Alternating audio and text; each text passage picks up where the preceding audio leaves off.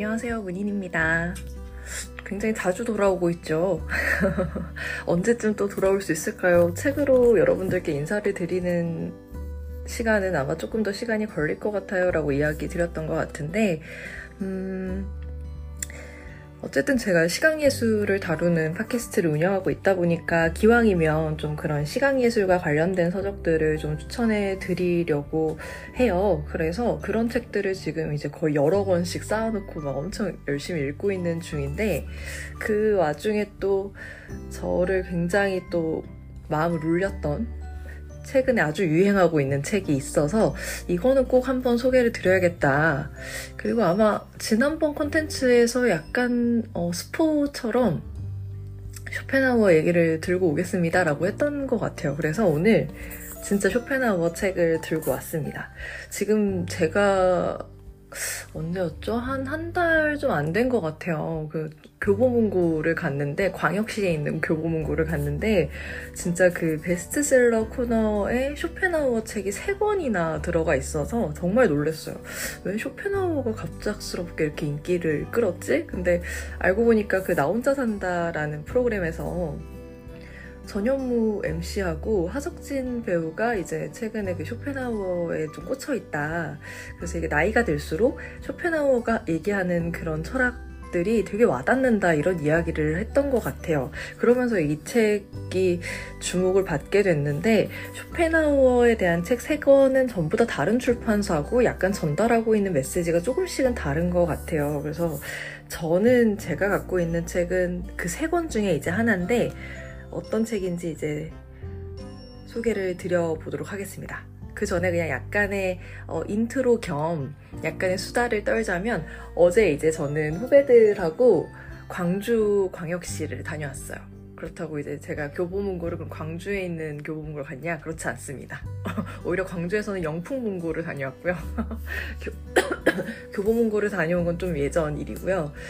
어, 후배들하고 이제 광주에 가게 된 이유는 올해 이제 제가 여러 전시를 보러 다녔는데 조선 후기 회화를 만날 수 있는 전시가 국내에서 제가 못 본것 같아요. 그래서 일본까지 이제 그때 조선회화 고려 불화 보러 이제 다녀왔는데 아, 한 해 1년에 그래도 한 번은 좀 한국회화 전시를 좀 보면 좋겠는데 라는 생각을 하고 있다가 그 찰나에 국립광주박물관에서 애중이라고 하는 전시가 열리고 있더라고요.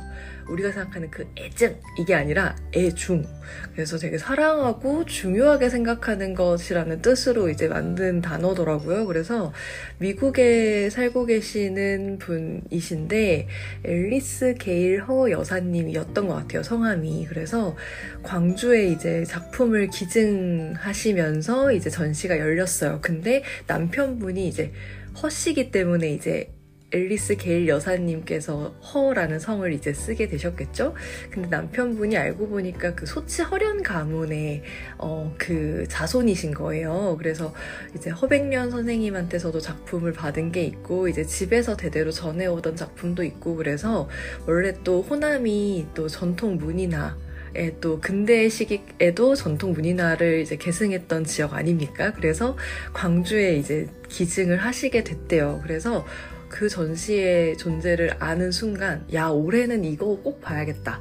그래서 이제 누구랑 보러 갈까 엄청 고민을 하다가 평일에 이제 저는 시간을 내고 싶더라고요. 주말은 좀 너무 오히려 저는 주말에는 시간을 내는 게 좀 주말에 좀 쉬고 싶어요. 그래가지고 집에서 가만히 혼자 있고 싶어가지고 어, 고민하다가 이제 주변에 물색을 하면서 마침 이제 후배들 스터디가 수요일에 있었는데 우리 전시 같이 보겠니? 이렇게 얘기를 했는데 다들 오케이 해줬어요. 전부 다들 이제 저처럼 공부하고 있는 학생들이어가지고 평일에 시간이 된 거예요. 그래서 광주에서 전시를 보고 겸사겸사 만나서 스터디를 하자. 그래서 어제 제 일정이 정말 하드코어였어요. 거의 어 아마도 어, 장윤정 가수님께서 한창 이제 물 들어올 때 노저으실, 노저으실 스케줄이 이런 느낌 아닐까 싶었는데 제가 있는 동네에서 광주까지 직행으로 가는 게 다행히 고속버스가 있긴 있어요. 근데 어,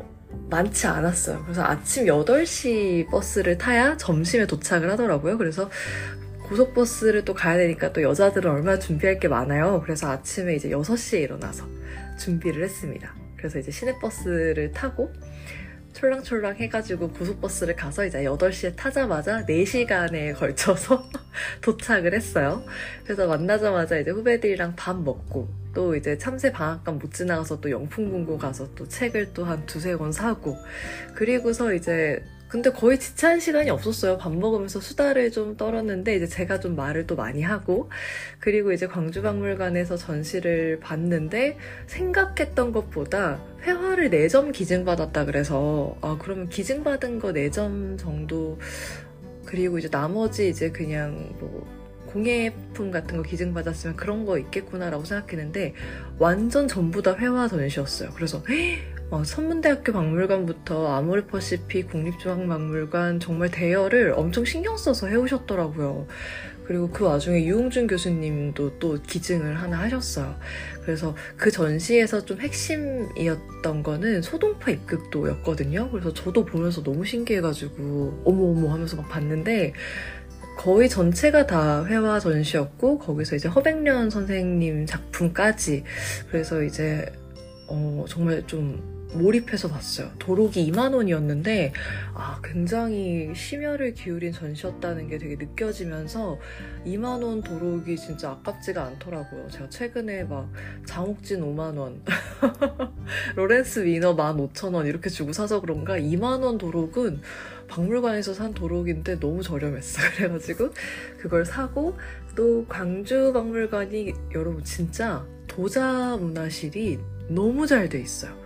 도자기 관심 있으신 분들은 무조건 가서 보셨으면 좋겠고요.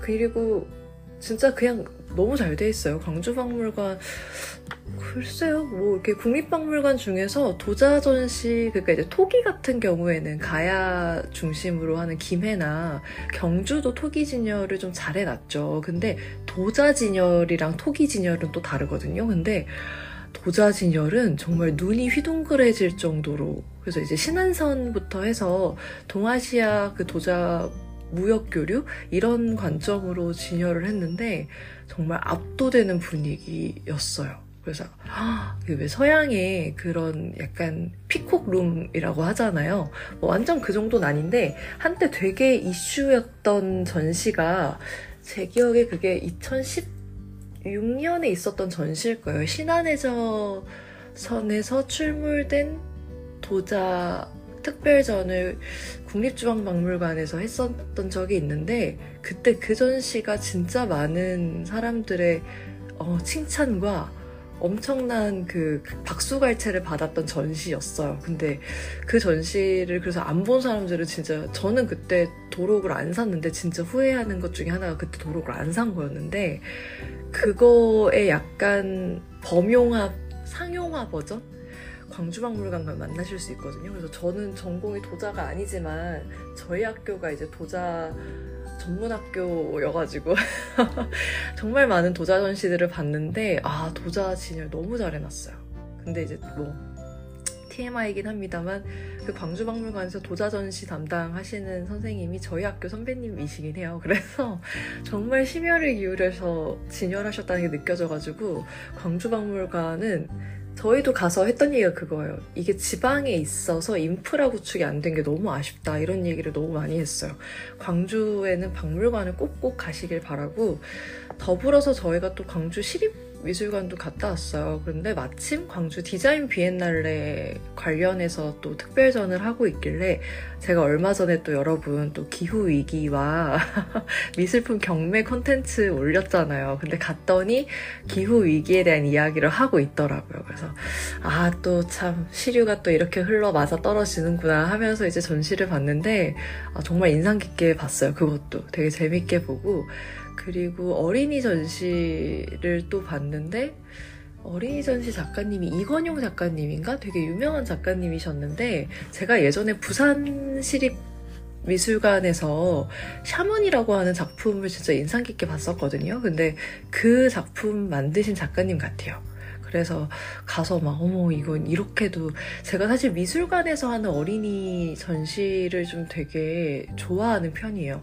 사유를 하는 방식을 가르쳐 주니까 아이들에게 박물관은 약간 아직까지 조금 체험과 오감 위주고 사유에 대한 것들을 이끌어내는 게 조금은 저는 미술관에 비해서는 약간 조금 아쉽다? 이렇게 생각을 좀 많이 하는데, 아, 광주시립미술관 지금 전시되고 있는 그 작가님의 다섯 걸음이라는 전시인데, 그것도 너무너무 추천드려요. 저희 후배들도 너무 재밌다 하면서 이제 저희가 같이 보고 왔습니다. 그리고 이제 저녁에 5시부터 스터디를 시작했고요. 후배들 논문을 제가 봐주고 있기 때문에 두 명의 이제 그 논문 스터디를 해주고 저도 이제 학술지 어떻게 준비하고 있다 이런 얘기를 하다 보니까 저녁 8시가 됐더라고요. 그래서 광주에서 저희 이제 집까지 와야 되는데 버스 직행은 이미 끊긴 지 오래예요. 그래가지고 이제 오송을 거쳐서 제가 그래서 제 집에 몇 시에 도착한 줄 아세요, 여러분? 제가 새벽 1시에 도착을 제가 다음날 귀가를 했습니다. 오랜만에 고3 때 야자 스케줄을 한 기분이었어요. 진짜, 오, 막, 너무 힘든데? 막 그래도 그 와중에 또 책을 읽겠다고 또 가방에 주섬주섬 몇권 넣어가서 책도 좀 읽고 뭐 그래도 나름 유익한 시간 보냈습니다. 그래도 진짜 이게 좋은 전시를 보고 또 좋은 얘기를 하고 내가 또 좋은 영감을 받고 이러면 아무리 일정이 지쳐도 돌아와서도 되게 뿌듯하고 잘 갔다 왔다 그런 생각을 하게 되는 것 같아요. 그래서 저의 어제 하루가 여러분 그랬답니다. 여러분 12월이라고 연말이라고 한 해 다 갔네 막년에 이런 거 안 돼요 안 돼요. 아직까지 우리에게는 남아있는 날짜가 이제 고작 12월하고 7일 지났습니다. 제가 12월하고 4일 지나고 컨텐츠 올렸잖아요. 거기서 3일밖에 안 지났어요 여러분. 아직까지 어, 한 해가 마무리되기 위해서는 무려 23일의 시간이 24일이군요. 24일의 시간이 남아있습니다 우리에게는 이순신 장군님도 12척의 배로 명량해전 이끌었는데 우리라고 남아있는 24일 못할 게 뭐가 있겠습니까? 뭐라도 하나 습관으로 하나 들이자. 하루에 하나씩 내가 어떤 습관을 들이겠어 라고 해도 충분히 습관 들이기 좋은 시간이거든요. 그러니까 다들 아자아자 화이팅 하면서 한번 또 12월을 또 시작해보는 것으로. 뭐 이미 시작했지만 한번 또 잘 지내보는 것으로 네 서두가 길었습니다 이제 얼른 바로 본론으로 들어가겠습니다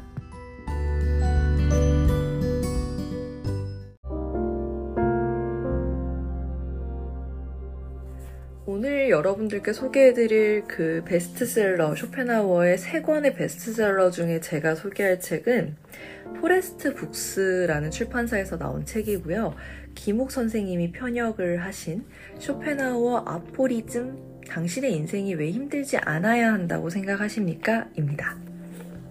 사실 제목에서 별로 구매 의욕이 저는 생기지 않았어요. 왜냐면 제 인생은 지금 힘들지 않고 범사에 감사한 중이어서 어, 힘들지 않기 때문에 이 책이 궁금하지가 않았어요. 그리고 다른 책은 40살에 읽어야 할 쇼펜하우어인가? 뭐 이렇게 돼 있어서 아직 저는 마흔이 아니라서 또 관심이 안 갔어요.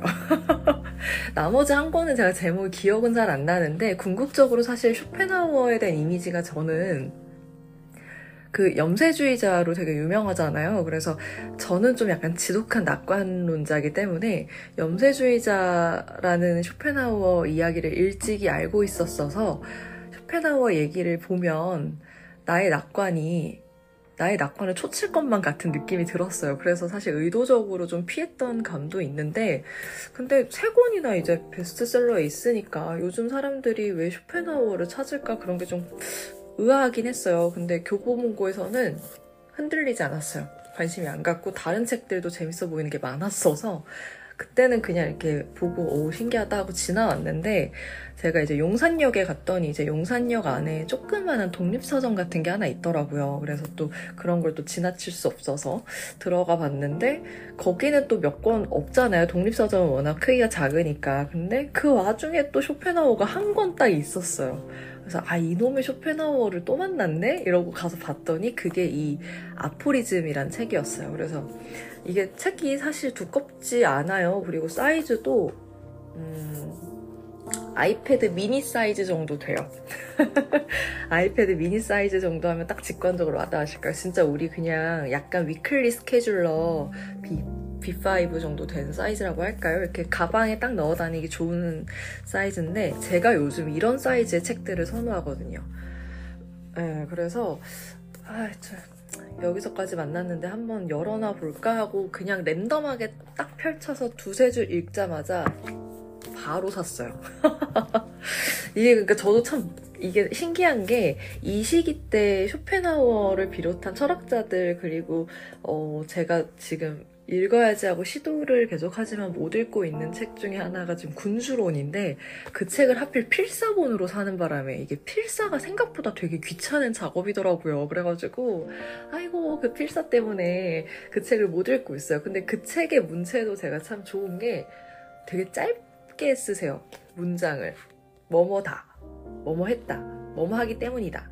그래서 뭐뭐다. 이렇게 쓰니까 읽는 동안에 이제 그 뭐랄까요? 문장이 요즘은 되게 길잖아요. 사실 저도 제가 문제 중에 하나가 문장을 너무 길게 말해요. 그러면은 사람이 집중력이 흐려지고 긴 문장에는 내용도 많이 들어가기 때문에 사실은 오히려 전달력이 되게 떨어지죠.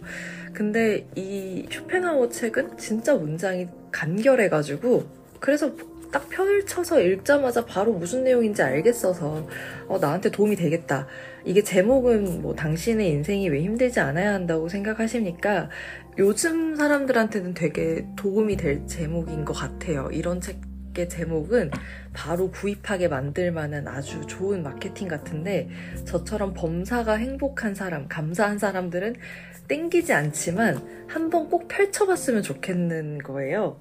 그래서 이제 어, 펼쳐보니까 아 이거는 인생이 힘들든 힘들지 않든 인생을 사는 데 있어서 그러니까 내가 인생을 산다? 그럼 이 책 봐야 됐다. 약간 저는 이렇게까지 극단적으로 말할 수 있을 것 같아요.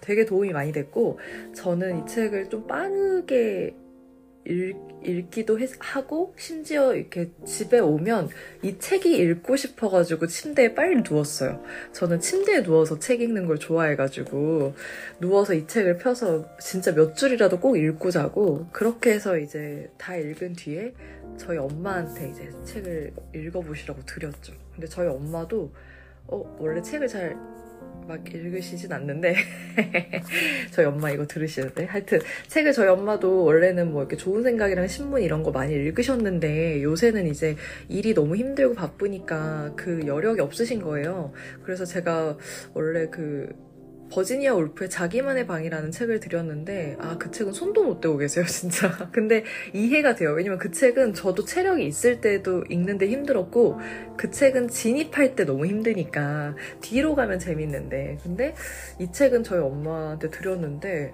드리자마자 벌써 50페이지를 읽으셨어요 그러니까 어떤 얘기인지 아시겠죠? 책을 나 잘 못 읽는데 이런 책 읽을 수 있을까? 무조건 읽을 수 있어요. 그래서 저는 한편으로 김욱 선생님께서 편역을 너무 잘하신 거 아닐까? 이런 생각도 해요. 쇼펜하우어는 분명 독일어로 썼을 텐데 편역을 선생님이 너무 잘하신 바람에 책이 너무 읽기 편하게 되어 있습니다. 그래서 오늘도 어김없이 여러분들께 이 책을 전부 다 소개해드리고 싶지만 인덱스를 해왔습니다. 오늘은 4 더하기 1이에요. 제가 왜 4 더하기 1 이렇게 소개하냐면 4개는 약간 그냥 인생에서 저한테 그냥 어 그리고 여러분들께도 도움이 될 것 같은 어 쇼펜하우어의 이야기 그리고 마지막 하나는 완전 이제 코어 미술사학도로서 그리고 큐레이터를 지망하고 있는 사람으로서 제 눈에는 이게 너무 꽂혔던 파트였기 때문에 그거는 더하기 1 해서 이제 따로 분류를 해봤습니다. 그럼 한번 본격적으로 인덱스를 한 것들 여러분들께 소개를 드려볼게요. 오늘도 컨텐츠 한 또 60분 1시간 내외로 찍지 않을까 그런 생각이 드는데 어, 어, 제 갑자기 이제 뜬금없이 아는 언니가 연락이 왔어요. 그 공부하다가 공부가 너무 안 돼서 제 팟캐스트를 들었대요. 그래서 와, 나 팟캐스트 시작한 지가 7월인데 근데 사실 솔직히 얘기 드리면 저 주변 사람들한테 제가 팟캐스트 한다는 얘기를 안 했어요. 약간 좀 이렇게 설레발도 좀 그렇고 그리고 이렇게 이렇게 뭔가 설치고 싶지 않아서 얘기를 안 했는데 생각보다 우선 해외에서의 반응이 좀 온 게 신기했고 그리고 나름 나름 사람들이 구독을 해서 들어주는 게 놀라워서 7명까지의 구독자가 생기면서부터 어 그러면은 내가 이거 팟캐스트 운영하고 있는 거를 내 인스타그램에나 한번 공유를 해볼까? 근데 지금 제 개인 SNS가 제가 지인들과 맺고 있는 계정이 아니고 저의 그 부캐로서 미술사로서 운영하고 있는 계정이에요. 제 이제 학예직 공시생 으로서 공부하는 신분 그리고 미술사 공부하고 있는 학생으로서의 신분 그래서 저의 원래 본캐로서 계정은 사실 지금 잠궈놨거든요. 그래서 제 그 부계정 같은 경우에는 저를 모르는 사람들이 저를 다 팔로잉을 하고 있어요. 그리고 아주 아주 극소수의 어, 제 지인들이 저를 팔로우하고 있는데 거기에 이제 제가 어, 링크를 살짝 달았거든요. 왜냐면 그것도 제가 달 생각이 없었는데 제 거를 구독하시는 분이 제가 뭐 그렇게 해서 팟캐스트에 뭐 글이 몇 개 쌓였어요 했는데 바로 제 팟캐스트 알려달라 하셔가지고 그러다가 이제 소개를 했는데 어 이게 갑자기 이렇게 막 성장세가 이렇게 쭉쭉쭉쭉 올라가 막 주가 올라가듯이 그래서 아 이거 되게 또 사람 신경 쓰이게 하네. 그래 그렇게 되면서 아 그러면은 내 이제 그 카카오 프로필에 그냥 뭐 링크 이런 거 달지 말고 그냥 팟캐스트 문인의 예술 기록소 운영하고 있음 이렇게 하나 올려놨는데 그러니까 이제 사람들이 제 프로필을 구경하시는 분들은 이제 그 글자를 보시겠죠? 그러면 이제 제가 어, 문인의 팟캐스트를 운영한다고? 그래서 팟캐스트가 뭔지 아시는 분들은 들어오겠지만 뭔지 모르시는 분들은 뭐라는 거야? 하면서 지나갈. 그래서 하여튼 전 되게 이렇게 떠들썩하면서 하고 싶지는 않은데 어제 하여튼 그래서 이제 언니가 연락이 왔어요. 그래서 이제 너 제 팟캐스트를 어제 처음 들었대요. 근데 언니가 들었는데 어, 너무 좋았다는 거예요. 그러면서 이제 개인적으로 좋았던 거가 그 버지니아 울프의 자기만의 방을 제가 올린 단상이 좋았다고. 사실 그거는 이제 제가 그냥 그때 당시에 좀 재밌게 읽었던 책. 근데 약간 페미니즘에 대한 이야기도 담겨 있으면서 성평등에 대한 이야기도 있고, 어쨌든 제가 되게 초창기에 녹음했던 거라서 목소리도 지금보다는 훨씬 막 작고 되게 속삭이듯이 말해, 말한 톤이에요. 근데 언니가 그게 너무 좋았다고 하더라고요. 그래서 그런 단상들이 좋았어 라고 하니까 아 그러면 여러분들께 쇼펜하우어에 대한 제 단상을 소개를 한번 드리면 좋겠다 이런 생각을 했습니다. 사실 이 책을 읽고 나서 제가 어, 카페 큐레이터의 모든 것이라고 하는 카페에서 제가 또 활동을 하고 있는데 거기에 이 책을 읽은 독후감?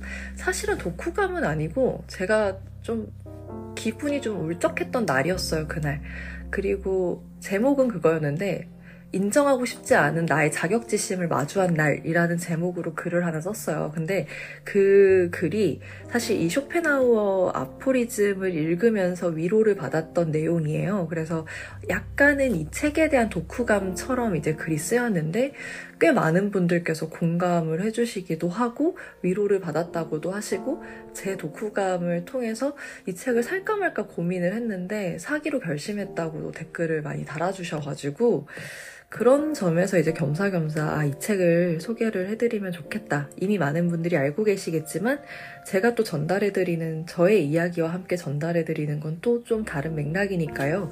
그래서 결심을 하게 됐습니다. 미술사가 아니지만 어, 저는 예술, 철학, 역사, 미학 제 주변에 놓여있는 모든 인문학들 가리지 않고 다 소개하고 싶어가지고 소개를 하려고 마음을 먹었습니다. 뭐 이래저래 다짐을 좀 길게 이야기했는데요. 그럼 본격적으로 이제 본문, 진짜 진짜 본문으로 들어가도록 하겠습니다.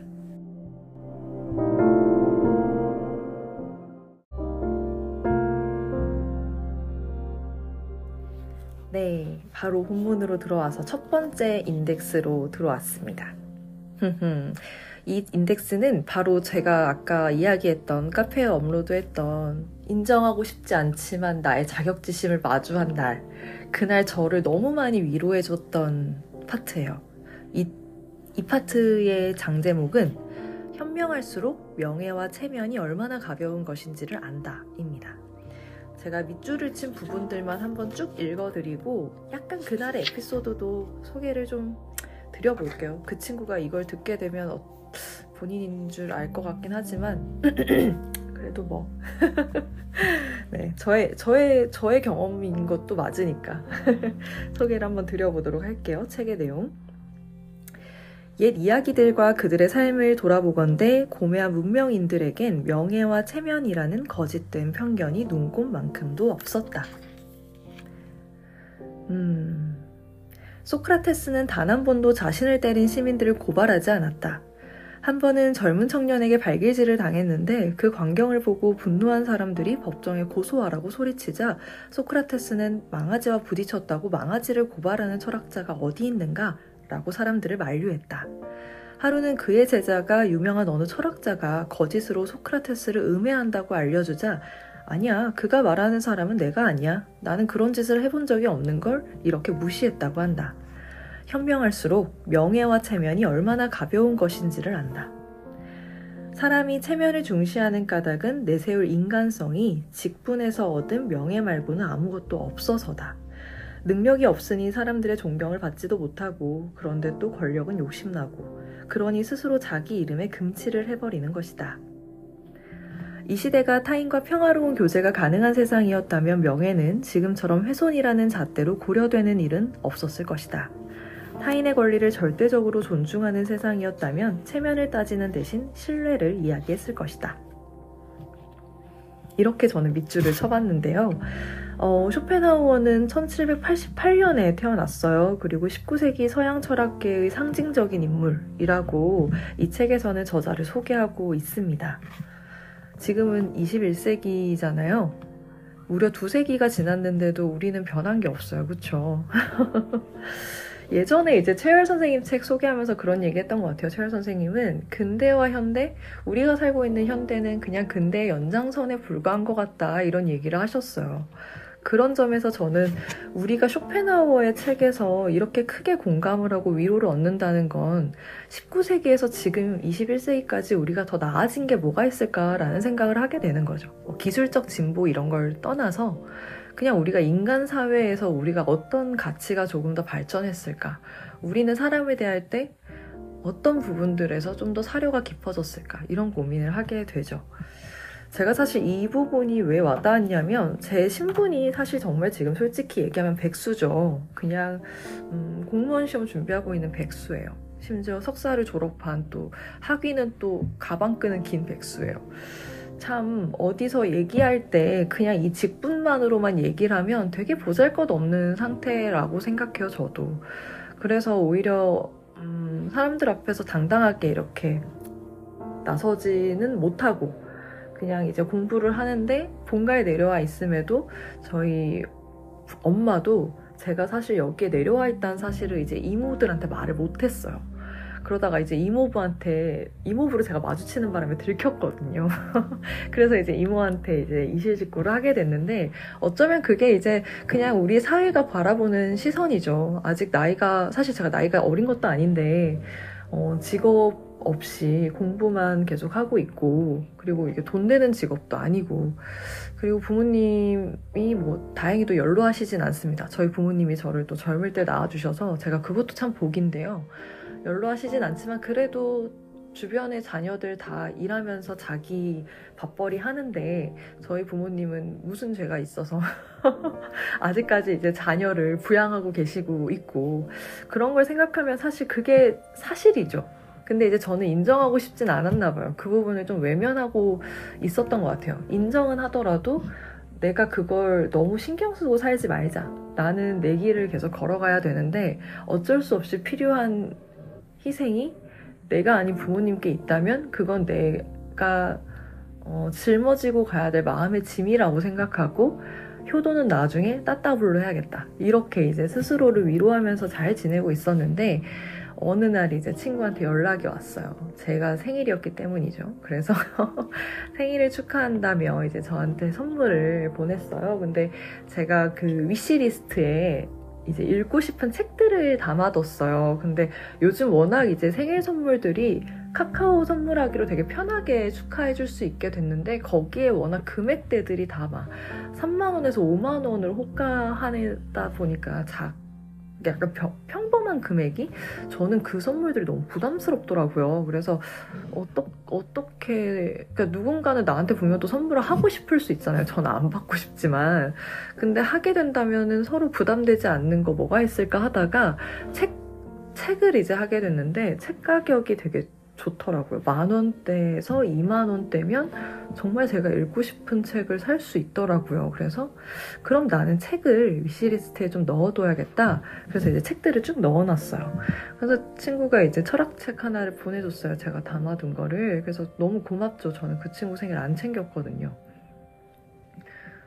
그리고서 이제 거기까지만 했으면 참 좋았을 것 같아요. 근데 이제 뒤에 이제 온 말이 그거였어요.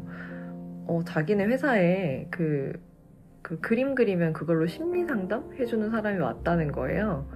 근데 제가 그거 되게 잘할 것 같아요. 제가 사람들 얘기 되게 잘 들어주고 하니까. 그래서 그거 너 혹시 생, 너도 나중에 이렇게 약간은 그냥 장래에, 미래에 관심 있으면은 한번 해보라고.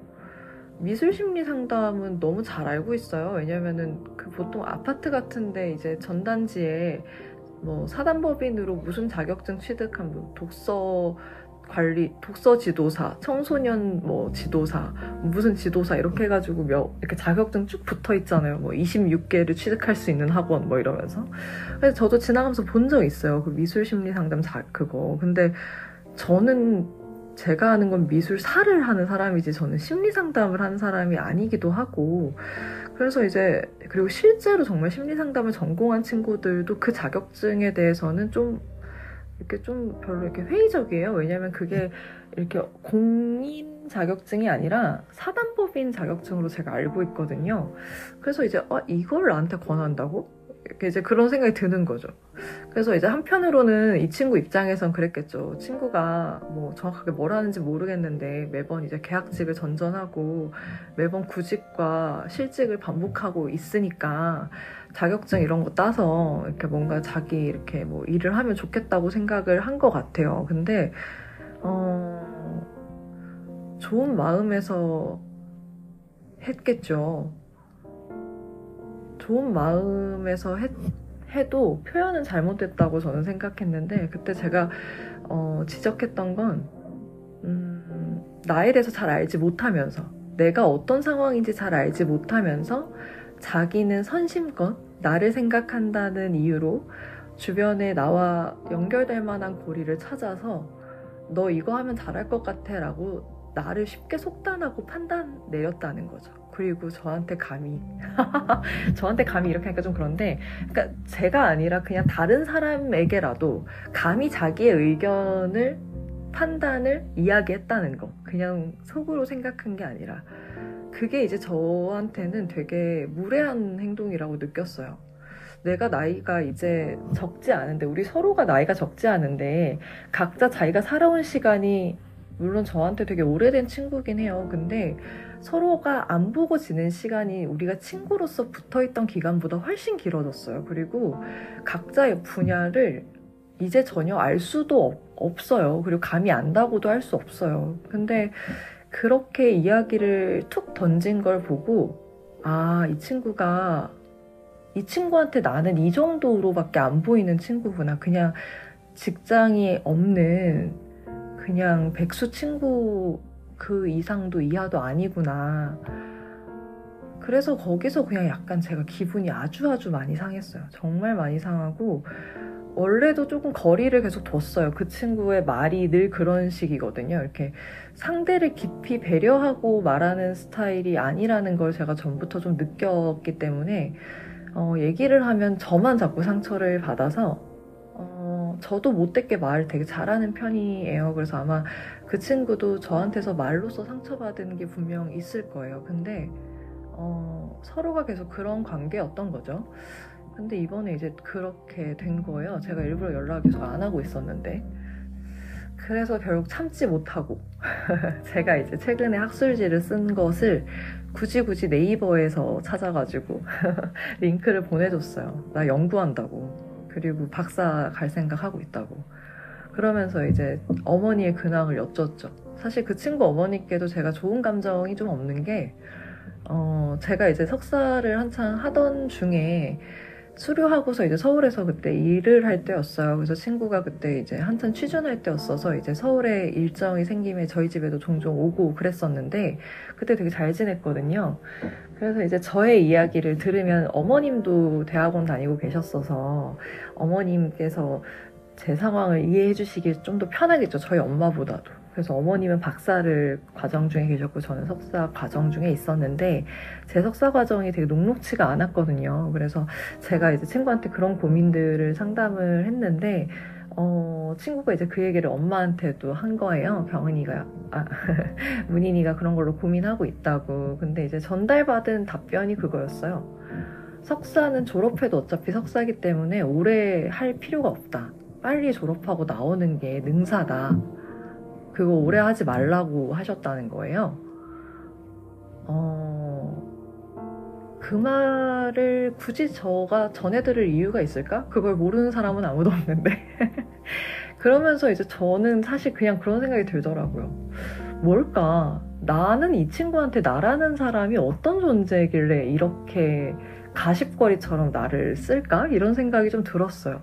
근데 솔직하게 저도 좋은 마음이 안 드는 거예요. 그런 얘기를 그 어머님께 직접 들은 건 아닌데 전에 듣기만 해도. 근데 이제 속으로 진짜 못된 생각까지 했죠. 어머니 저는 일반 대학원 학생이고요. 어머니는 교육대학원이시잖아요. 특수대학원이랑 일반 대학원은 달라요, 어머니. 저는 졸업하면 문학 석사인데. 근데 이제 뭐 그런 얘기는 안 했어요. 저희는 어머니 교육대학원 논문 안 본다. 뭐 이런 얘기. 근데 이런 얘기 하면 뭐 싸우자밖에 안 되니까 그냥 듣고 그냥 속으로 좀 삭혔던 것 같아요. 아, 그래, 알겠다.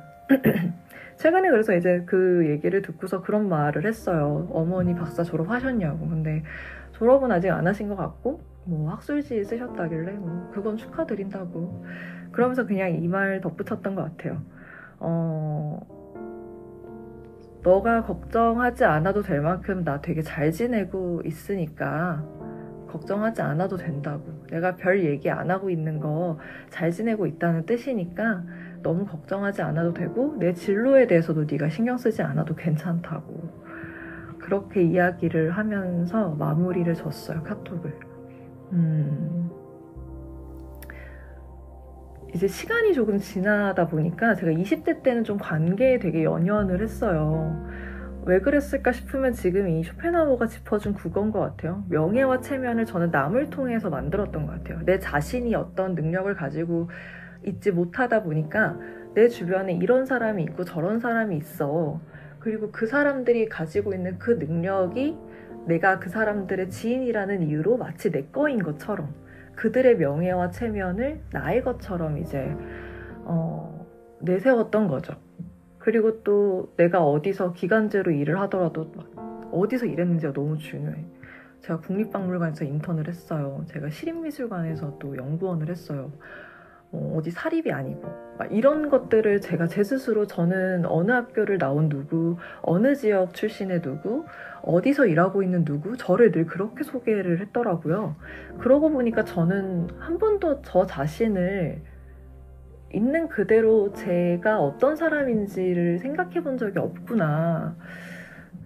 그래서 어쩌면 친구한테서 이렇게 좀 서운하고 친구한테 상처받았지만 사실 친구는 어쩌면 핑계고 그냥 내가 내 스스로 그렇게 보고 있었는데 친구가 그걸 정확하게 짚어낸 것 뿐인 거죠. 정확하게 너 이렇게 생각하지? 하는 거.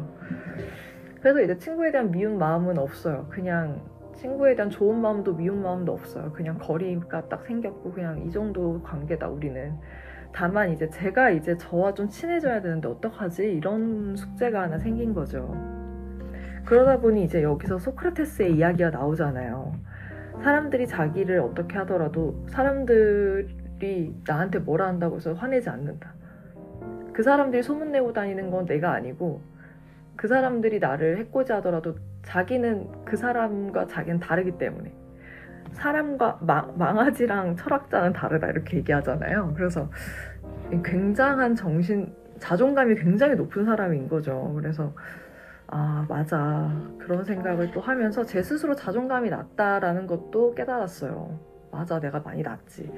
그런 점에서 진짜 제가 요즘 이제 더 팟캐스트를 하는 일이 저한테는 되게 저를 살리는 일이라는 생각도 좀 들고 또 제가 제 스스로 내면을 많이 키우는 일이라는 생각도 좀 하게 됐어요.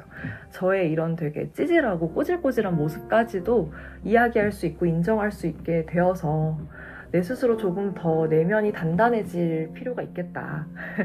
그런 생각을 하게 도와준 게 책 독서와 그 다음에 팟캐스트인 것 같습니다.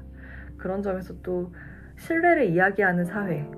아, 이거야말로 진짜 우리가 궁극적으로 꿈꾸는 사회, 우리가 지향해야 될 사회 아닐까? 그런 생각도 좀 많이 했던 에피소드였어요.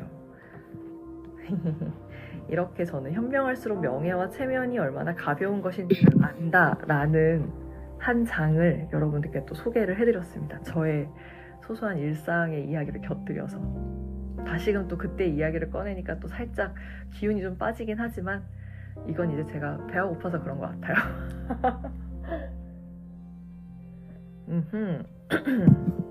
두 번째 인덱스로 넘어갈게요.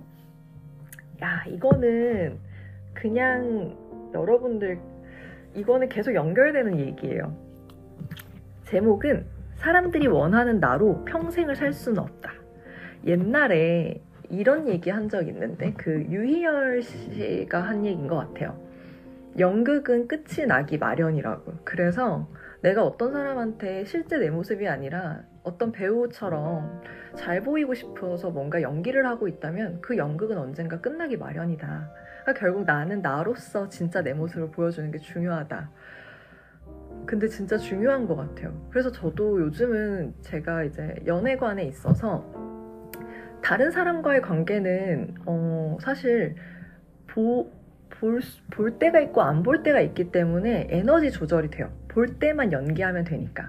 근데 이제 제가 이제 결혼에 대해서 요즘 관심을 갖고 연애를 하다 보니까 훨씬 더 관계가 가족만큼 가까운 관계가 된 거예요. 보는 시간이 더 길고 같이 지내는 시간이 더 길어지는. 그러니까 제가 연기를 오래 할 수가 없는 거예요. 그래서 저는 요즘 그런 판단이 들었어요. 전 제가 좋아하는 사람일수록 자꾸 연기를 하게 돼요. 그 사람한테 잘 보이고 싶어서.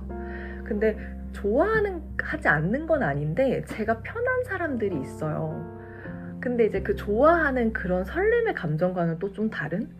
그래서 만나면 정말 제 마음대로 하게 되는, 심지어 약간 실제로 그렇게까지 못되지 않았으면서 진짜 더 못되게 굴고 더 악동스럽게 굴게 하는 편한 사람이 있어요.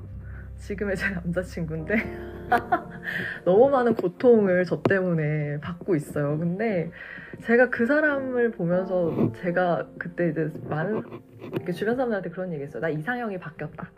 나 원래 이상형 내가 본받을 수 있는 사람을 좋아한다고. 근데 나 바뀐 이상형이 뭐냐면 내가 가장 나다울 수 있게 만들어주는 사람이 내 이상형이야. 이렇게 말을 하게 됐어요. 그게 지금 만나는 사람 덕분에요. 그래서 저한테는 지금 만난 사람이 너무 귀하고 소중해요. 물론 현실에서는 장난을 많이 치고 괴롭히고 막 진짜 막 못된 말 진짜 많이 하고 막 그러는데 어, 사실은 진짜 마음에서는 너무너무 그 사람을 좋아하고 사랑하고 아끼고 소중하죠. 그래서 표현을 조금 예쁘게 해야 되는데 그리고 미움말도 좀 안 해야 되는데 참 그게 잘 안 돼요. 그건 근데 제가 그분과 한번 잘 풀어가 보도록 하겠습니다. 그분께서도 다행히도 근데 그분께서도 그렇게 만만한 타, 타입은 또 아니에요. 그래서 서로가 어쩌면 그런 점이 잘 맞을지도 모르겠다는 생각도 조금 합니다. 한번 사람들이 원하는 나로 평생을 살 수는 없다라고 하는 부분에서 제가 네, 밑줄을 친 부분들을 한번 읽어볼게요. 인간의 자질 중 가장 필요한 한 가지를 꼽아보라면 성실을 택하겠다. 성실함의 미덕은 내게 부족한 다른 자질들을 보충하는 것이 가능하다는 데 있다. 어, 언제부턴가 마음은 사라지고 죽은 단어들만이 맴돌고 있다. 나의 이 같은 조급함과 달리 확고한 자의식을 갖춘 사람들은 타인의 칭찬이나 재촉, 경멸 따위에 신경 쓰지 않는다. 그가 내게 무슨 말을 하든 상처받지 않고 타인에게 상처를 줄 말도 생각나지 않는다. 그런 점에서 봤을 때 자의식이야말로 타인과의 관계를 원만하게 이끌어 나가는 힘이라고 정의할 수 있을 것이다. 상대방의 시선으로 나를 보기 때문이다. 내가 상대방의 입장이 되어 나를 판단하기 때문이다. 자의식이 결여되었다는 것은 나와 나의 관계가 온전하게 성립되지 못했다는 뜻이다. 내가 나를 부끄러워하지 않는다면 사람들도 나를 부끄러워하지 않게 될 것이다. 앞에 이야기랑 너무 연결되죠. 여러분, 그러니까 이게 그냥 사실은 그래요. 어, 자존감? 자존감이라고 하는 건 결국 내가 나랑 얼마나 친한가인 것 같아요. 예전에 그래서 내가 나를 많이 알면 되는 거 아니야? 라고 또 생각했는데, 아, 내가 나를 많이 아는 것도 마저 필요해. 근데 또 하나는 내가 원하는 내가 있어요.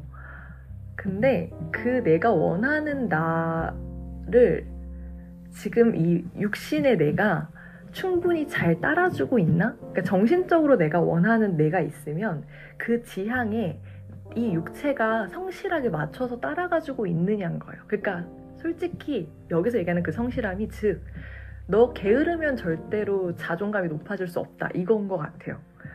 그래서 제가 너무 이렇게 확 와닿는 거예요. 제가 요즘 들어서 하고 싶은 게 너무 많고 막 이것저것 벌리고 있는 일들이 되게 많거든요.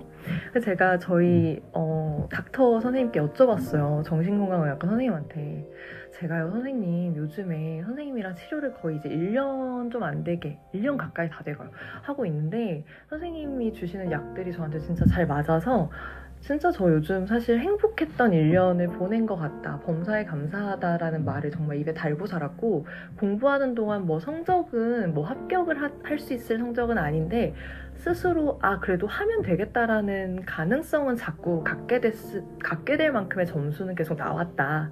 그런, 그런 점에서, 어, 선생님, 제가 요즘은 고민인 게요.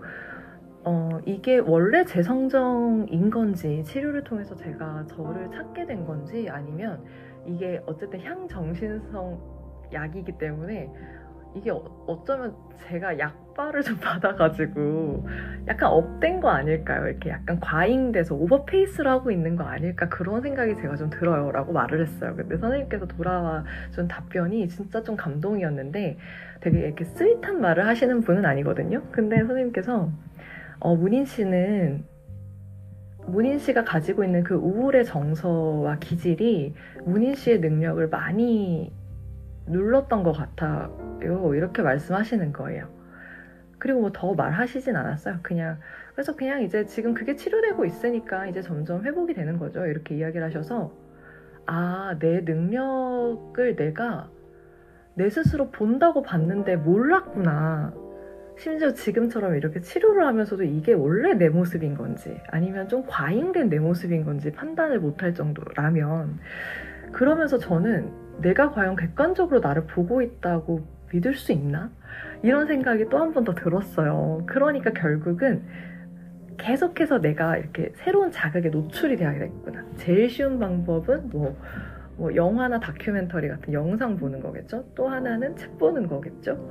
또 하나는 공부를 하는 것일 테고 근데 이제 그런 점에서 지금 내가 하고 있는 모든 활동들이 정말 나를 알아가는 과정이구나. 근데 제가 진짜 이런 지적 허영이 되게 큰 사람이라는 걸 또 알았어요.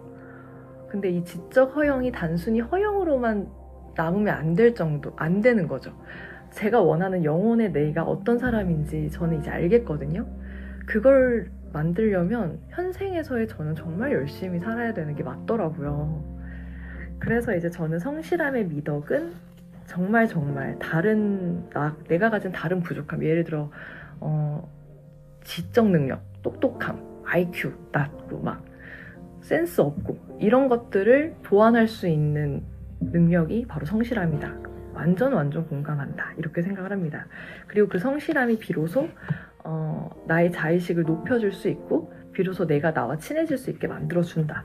그런 이야기로까지 귀결되지 않을까 생각이 듭니다.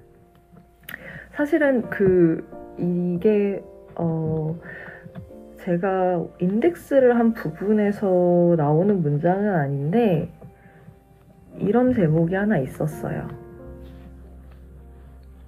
음, 이것도 보고 약간 마음이 좀 짠했는데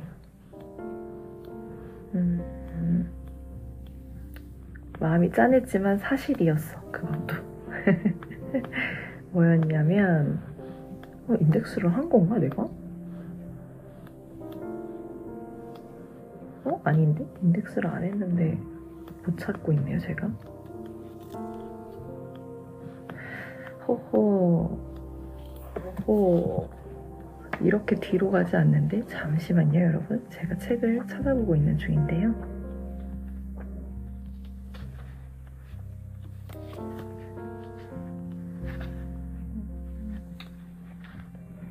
꽤 가까운 거기에 있었는데 어디에서 봤더라?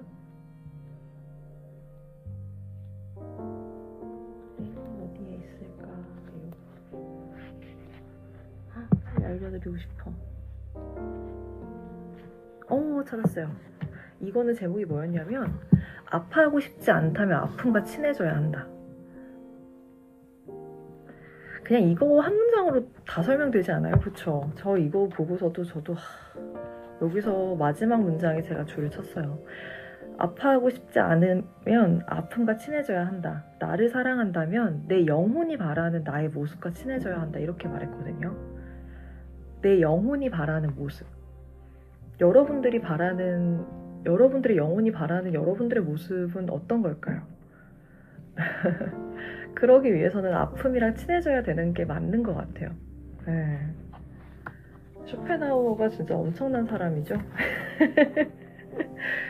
근데 제가 안 그래도 쇼펜하우어에 꽂혀가지고 제 주변에 제가 좋아하는 사람들한테 쇼펜하우어 구절을 막 엄청 보내줬는데 제 친구 중에 이제 저랑 이런 인문학적 얘기, 세상 사는 얘기야 완전 딴 소리, 돈 안 되는 얘기 하는 거 좋아하는 친구가 하나 있는데 경은 근, 아 문인 근데 쇼펜하우어 실제 인생은 좀 되게 별론 거 알아 이래서 그럼 나 그건 알고 싶지 않을래라고 선을 그었어요. 그냥 그 사람 철학만 읽을게 해요.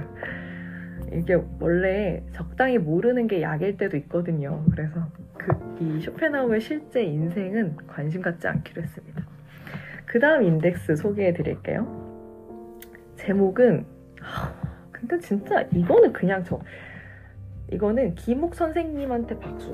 김옥 선생님을 일단 소개해드려야 될 것 같은데 김옥 선생님이 서울대학교 신문대학원에서 공부를 하시고 여러 언론계의 최일선에서 활동을 하셨대요. 그리고 은퇴를 하고 이제 집필 활동에 전념하려고 전원 생활을 시작했는데 보증을 잘못 써셔가지고 아, 정말 속상하네요 진짜. 묘막살이까지 하면서 입에서 풀칠을 했는데 번역을 하면서 이제 당당하게 다시 가장으로 다시 서셨대요. 인생 후반부에 인문과 사회, 철학, 문학 제가 너무 좋아하는 장르들이에요.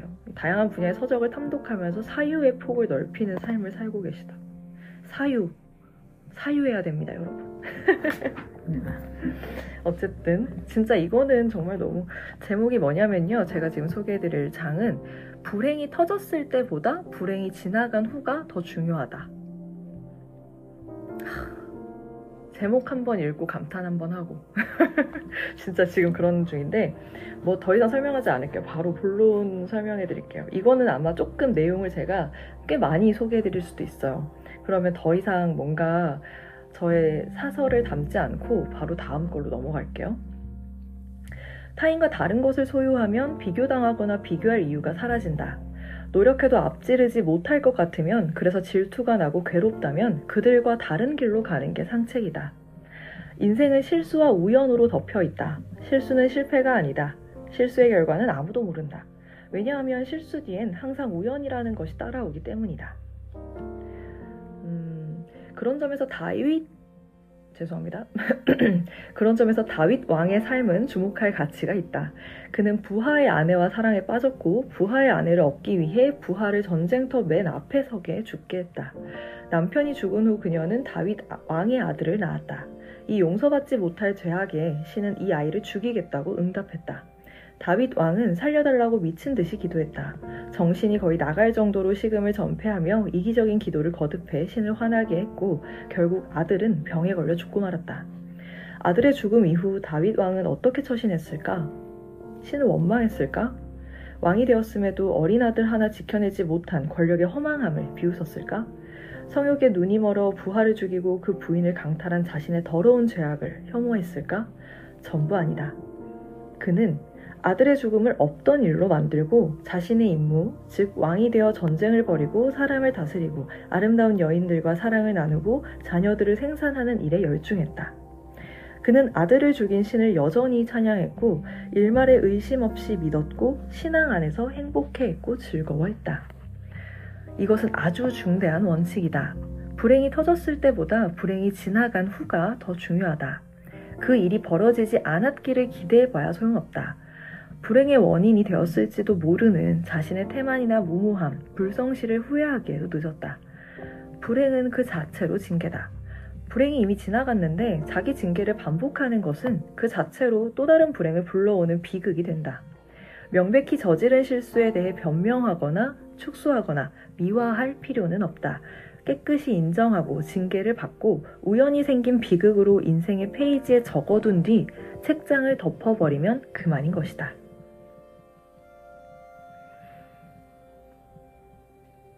너무 맞는 말이므로 더 이상 제가 또 덧붙일 이야기도 없으므로 마음속에 이 이야기를 잘 삼으면서 우리 모두가 각자가 저지를 수 있을 어쩔 수 없을 우연의 실수들에 대해서 인정하고 받아야 될 징계를 두려워하지 않고 그리고 그 우연히 생긴 비극은 인생의 페이지에 이런 일이 있었다고 적고 그리고 나서 책을 덮는 것으로 아, 너무 또 마음이 진정이 되는 이야기예요. 오히려 이런 이야기를 이렇게 읽고 나서 마음이 착 가라앉으면서 그 뭐라 그럴까요? 정말 그냥 보들보들한 모래나 흙으로 저의 흥분되고 불안했던 마음이 차분하게 진정되는 느낌이에요. 이 책이 주는 힘이 그거 같아요. 네. 그리고 이거는 일전에 제가 올렸던 팟캐스트들에서 제가 막 강조했던 이야기들과 또 어떤 부분이 일맥상통해서 한번 가져와 봤습니다. 이거는 좀 길진 않고 짧게. 제목은 부강한 국가가 국민의 행복은 아니듯 강력한 국가가 국민의 힘은 아니다. 마치 그거죠. 우리 맨 앞에서 했던 이야기 있잖아요. 그, 뭐지?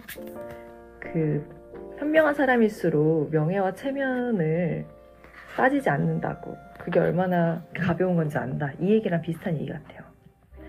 음, 부강한 국가가 국가의 행복은 아니듯 강력한 국가가 국민의 힘은 아니다. 국가와 국민의 갈등은 여기서 시작된다. 국민이 강한 나라는 강하다. 국민이 부유한 나라는 부강하다. 하지만 이와 반대로 국가의 강력함은 국민을 옥죄고 착취하는 데 유용하게 쓰인다. 국가의 부유함은 부유한 국민의 자발적인 참여에 의존하기보다는 빼앗고 착취하는 데서 시작되는 경우가 더 많다. 그래서 국민은 국가를 신뢰하지 못하고 국가는 국민을 불안 요소로 다룬다. 죽음이 두려워 삶을 선택한 우리들도 마찬가지다. 이건 앞부분부터 좀 읽어드려야겠네요. 어... 하지만 우리는 자살을 결심한 사람들을 용감하다고 말하지는 않는다. 그는 삶이 두려워 죽음을 선택한 것이기 때문이다. 죽음이 두려워 삶을 선택한 우리들도 마찬가지다. 죽음이 두려워 삶을 선택한 우리들도 용기가 없기는 자살을 선택한 자들과 다를 바가 없다. 기라, 기다림 또한 피동적이기는 마찬가지다. 적당한 시기는 내가 만드는 것이다. 지금이 적당한 그때인지 아니면 좀 더 기다려야 하는지를 결정하는 것은 시대가 아닌 나 자신이다. 출세와 명예만을 도모하지 말고 천천히 그리고 조금씩 욕망을 덜어내고 우리의 삶에 충실해진다면 용기는 저절로 솟아날 것이다. 우리가 용기의 이름을 부르지 않더라도 용기는 자신의 날에 스스로 일어날 것이다. 한 사람의 용기가 위대한 이유는 그의 용기가 다른 사람의 용기도 깨우기 때문이다. 여러 가지 일들이 생각나실 것 같아요. 왜냐하면 저도 일전에 여러분들께 제 컨텐츠 중에 1등이 그 2차 세계대전과 홀로코스트라고 이야기를 했고, 독일이 굉장히 다양한 통치 방식으로 유럽의 여러 나라들을 지배했는데, 유대인을 학살한다는 그 홀로코스트의 명령에 대해서 나라별로 대응했던 방식이 달랐고 그 중에 유대인들이 단 한 명도 죽지 않았던 나라들이 있었는데 그 나라에서는 시민들이 그 지시에 대해서 불응했기 때문에 그 얘기는 국가가 시민을 자주지할 수 없다. 의식을 가진 시민들은 어 그냥 국가가 내리는 그런 어떤 정책에 대해서 한번 생각을 해보는 거죠. 이게 과연 옳은 일인 건지, 지금 우리에게 필요한 게 맞는 건지, 누구를 위한 일인 건지, 미래에 돌아봤을 때도 이게 후회되지 않을 수 있는 건지. 근데 이런 심사숙고가 굉장히 짧은 시간 안에 이루어지지는 않아요. 그래서 저는 더, 어, 굉장히 신중해야 된다고 생각하고 또 하나는 이거를 판단하려면 그동안 계속 내가 어떤 시민의식을 가지고 살아야 되는가에 대해서도 항상 늘 생각하고 살아야 된다고 봅니다. 그때 당장 그런 생각을 하라고 하면 아무 생각이 없, 없는데 가장 편한 방법을 선택하겠죠. 시키는 대로 하는 악의 평범성이 또 반복이 되겠죠.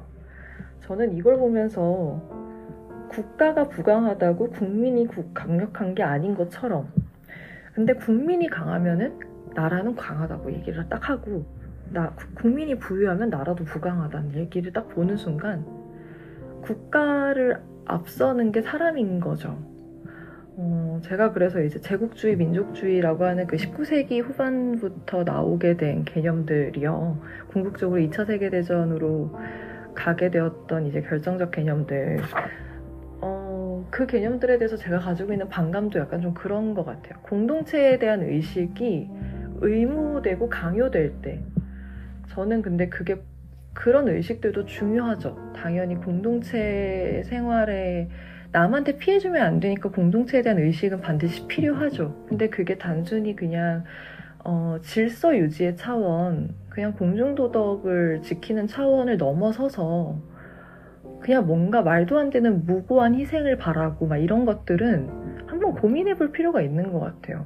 무엇을 위해서 우리가 그렇게 해야 되나. 그 넷플릭스의 DP2를 혹시 보셨는지 모르겠어요. 거기서도 이제 그런 얘기가 나오죠. 이제, 어, 우리는 의무로 이제 남자들이 군대를 가잖아요. 근데 가서 사실 그냥 군인이 아닌데 그 친구들은 직업 군인이 아닌데 의무병으로 이제 갔다가 이제 안 좋은 사고를 당해서 나오죠. 근데 거기서 생기는 일은 그 안에 있는 같은 사람들끼리 일어나는 문제란 말이죠. 그냥 어느 집단이든 모이면 생기는 왕따 문제라든지 따돌림, 뭐, 뭐 학폭 문제처럼 어딜 가든 뭐 회사에서도 그런 폭력이 있고 뭐 군대에서도 어느 조직이든 사람이 모이면 시끄러운 것 같아요. 근데 그때 손석구 배우가 그런 얘기를 해요 재판장에서 그들이 거기에 왜 모여 있는데요? 이렇게 국가를 위해서 모여 있는데 국가의 책임이 없나요? 그들의 그들이 만들어낸 그 총기 난사 사건에 대해서 국가의 책임이 없는 게 말이 되냐? 개인이 뭐 정신적으로 조금 우울증이 있었다는 거, 그리고 뭐 괴롭힘의 정도가 심하지 않았다라는 거, 이걸 개인의 문제로만 국한할 수 있느냐? 그들은 국가를 위해서 모여 있는 사람들인데 왜 국가는 책임을 지지 않느냐 이런 얘기를 하거든요. 이게 결국은 국민과 국가가 계속해서 갈등할 수밖에 없는 요인인데 그걸 19세기 철학자인 쇼펜하우어가 정확하게 짚어낸 거죠. 그리고서 우리는 또 하나의 경험이 있습니다. 우리 스스로가 조금 자 부심을 가지는 경험들이죠. 우리의 민주화 운동, 1987년 6월 민주화 운동도 그렇고 가장 최근에 있었던 촛불 집회도 그렇고 여기서도 이야기하듯이 적당한 시기라는 건 내가 만드는 거다. 누군가가 시대가 만들어주는 게 아니고 그때는 내가 만들어내는 때다. 그리고 한 사람의 용기가 위대한 건 그 사람의 용기로 다른 사람들의 용기가 북돋아지기 때문이다. 그래서 저는 결국 한 시민이 그리고 그 한 시민이 그리고 저여야 된다고도 생각해요. 제가 저를 컨트롤하는 게 제일 쉽죠. 다른 사람을 개조해서 막 이렇게 행 이렇게 하는 것보다 내가 좀 더 올바른 삶을 살고 내가 좀 더 깨어 있는 의식을 자꾸 하고 그리고 내가 나서서 다른 사람들을 좀 더 독려해 준다면 다른 사람들도 자기만의 의식과 시민 의식을 기반으로 제 이야기를 듣고 판단을 해주겠죠. 저도 제가 이렇게 하자고 했을 때 그거를 그냥 따라주는 사람들을 원하는 건 아닌 것 같아요. 그냥 따라주는 사람들은 사실 그 다음과 그 다다음까지도 뭘 해야 된다고 시켜야 되거든요. 근데 어, 그런 거 말고 내가 얘기를 하는 게 완벽하지 않기 때문에 나랑 비슷한 공동의 지향을 가지고 있어야 돼요. 신뢰가 있는 사회. 근데 그 방법은 다양해야 되고, 그리고 각각의 방법이 서로를 보완해 줄 수 있으려면 개개인의 다양성이 어, 전제가 돼야 되고, 개개인의 시민 의식이 다르게 형성되어 있어야 되고, 대신 전제는 공동체에 대한 의식과 공중 질서와 공중 도덕에 대한 기본적인 최소한의 규범은 서로 동일해야 되고. 근데 우리나라가 그게 너무 좋은 게 뭐냐면 유교라고 하는 시스템, 유교 문화가 진짜 물론 되게 가부장적 시스템이 정말 별론데 그 유교라고 하는 그 약간 정신적인 어떤 기준 있잖아요. 예의범절 같은 거. 우리 흔하게 삼강오륜에서 막 부부 유별, 막 군, 군신 유의, 그 다음에 부자, 부자 유, 부모 유친, 뭐 하면서 이제 어른을 보면 공경하고 이런 문화요. 그건 법적으로 어른을 보면 인사를 반드시 90도로 허리를 숙여서 하십시오. 이렇게 해서 사실 그 지켜질 문화가 아니잖아요. 근데 저는 이게 종교가 아니라는 게 사실 또 어쩌면 우리나라가 그래도 꽤 그 시민의식이 어, 잘 보존될 수 있고 어쩌면 조금 가, 가능성 있는 나라? 잘 살 가능성 있는 나라? 네, 그렇게 좀 생각이 들어요. 그래서 우리나라를 저는 떠나지 않으며 뜬금없이 뭐 하여튼 그런 생각이 지금 쭉 드는데 이것도 그냥 지금 단상인데 이게 정리를 좀 해서 여러분들께 소개해드려야 되는데 막 생각난 얘기만 막 중얼중얼 되느라고 이야기를 좀 흐트러트리면서 한 경향이 없잖아 있는 것 같습니다. 자 그리고 이제 마지막으로 4 더하기 1의 마지막 더하기 1 남았는데요. 이 마지막 더하기 1은 제가 당을 충전하고 나서 조금 쉬었다가 다시 여러분들께 찾아와서 소개를 드리도록 하겠습니다. 이 얘기는 진짜 어, 제가 너무 깨달은 바가 많아서 거의 문장의 전체가 다 밑줄이에요. 그래서 이거는 제가 한번 잘 여러분들께 소개를 해보도록 하겠습니다. 잠시 쉬었다가 다시 만나는 걸로 할게요.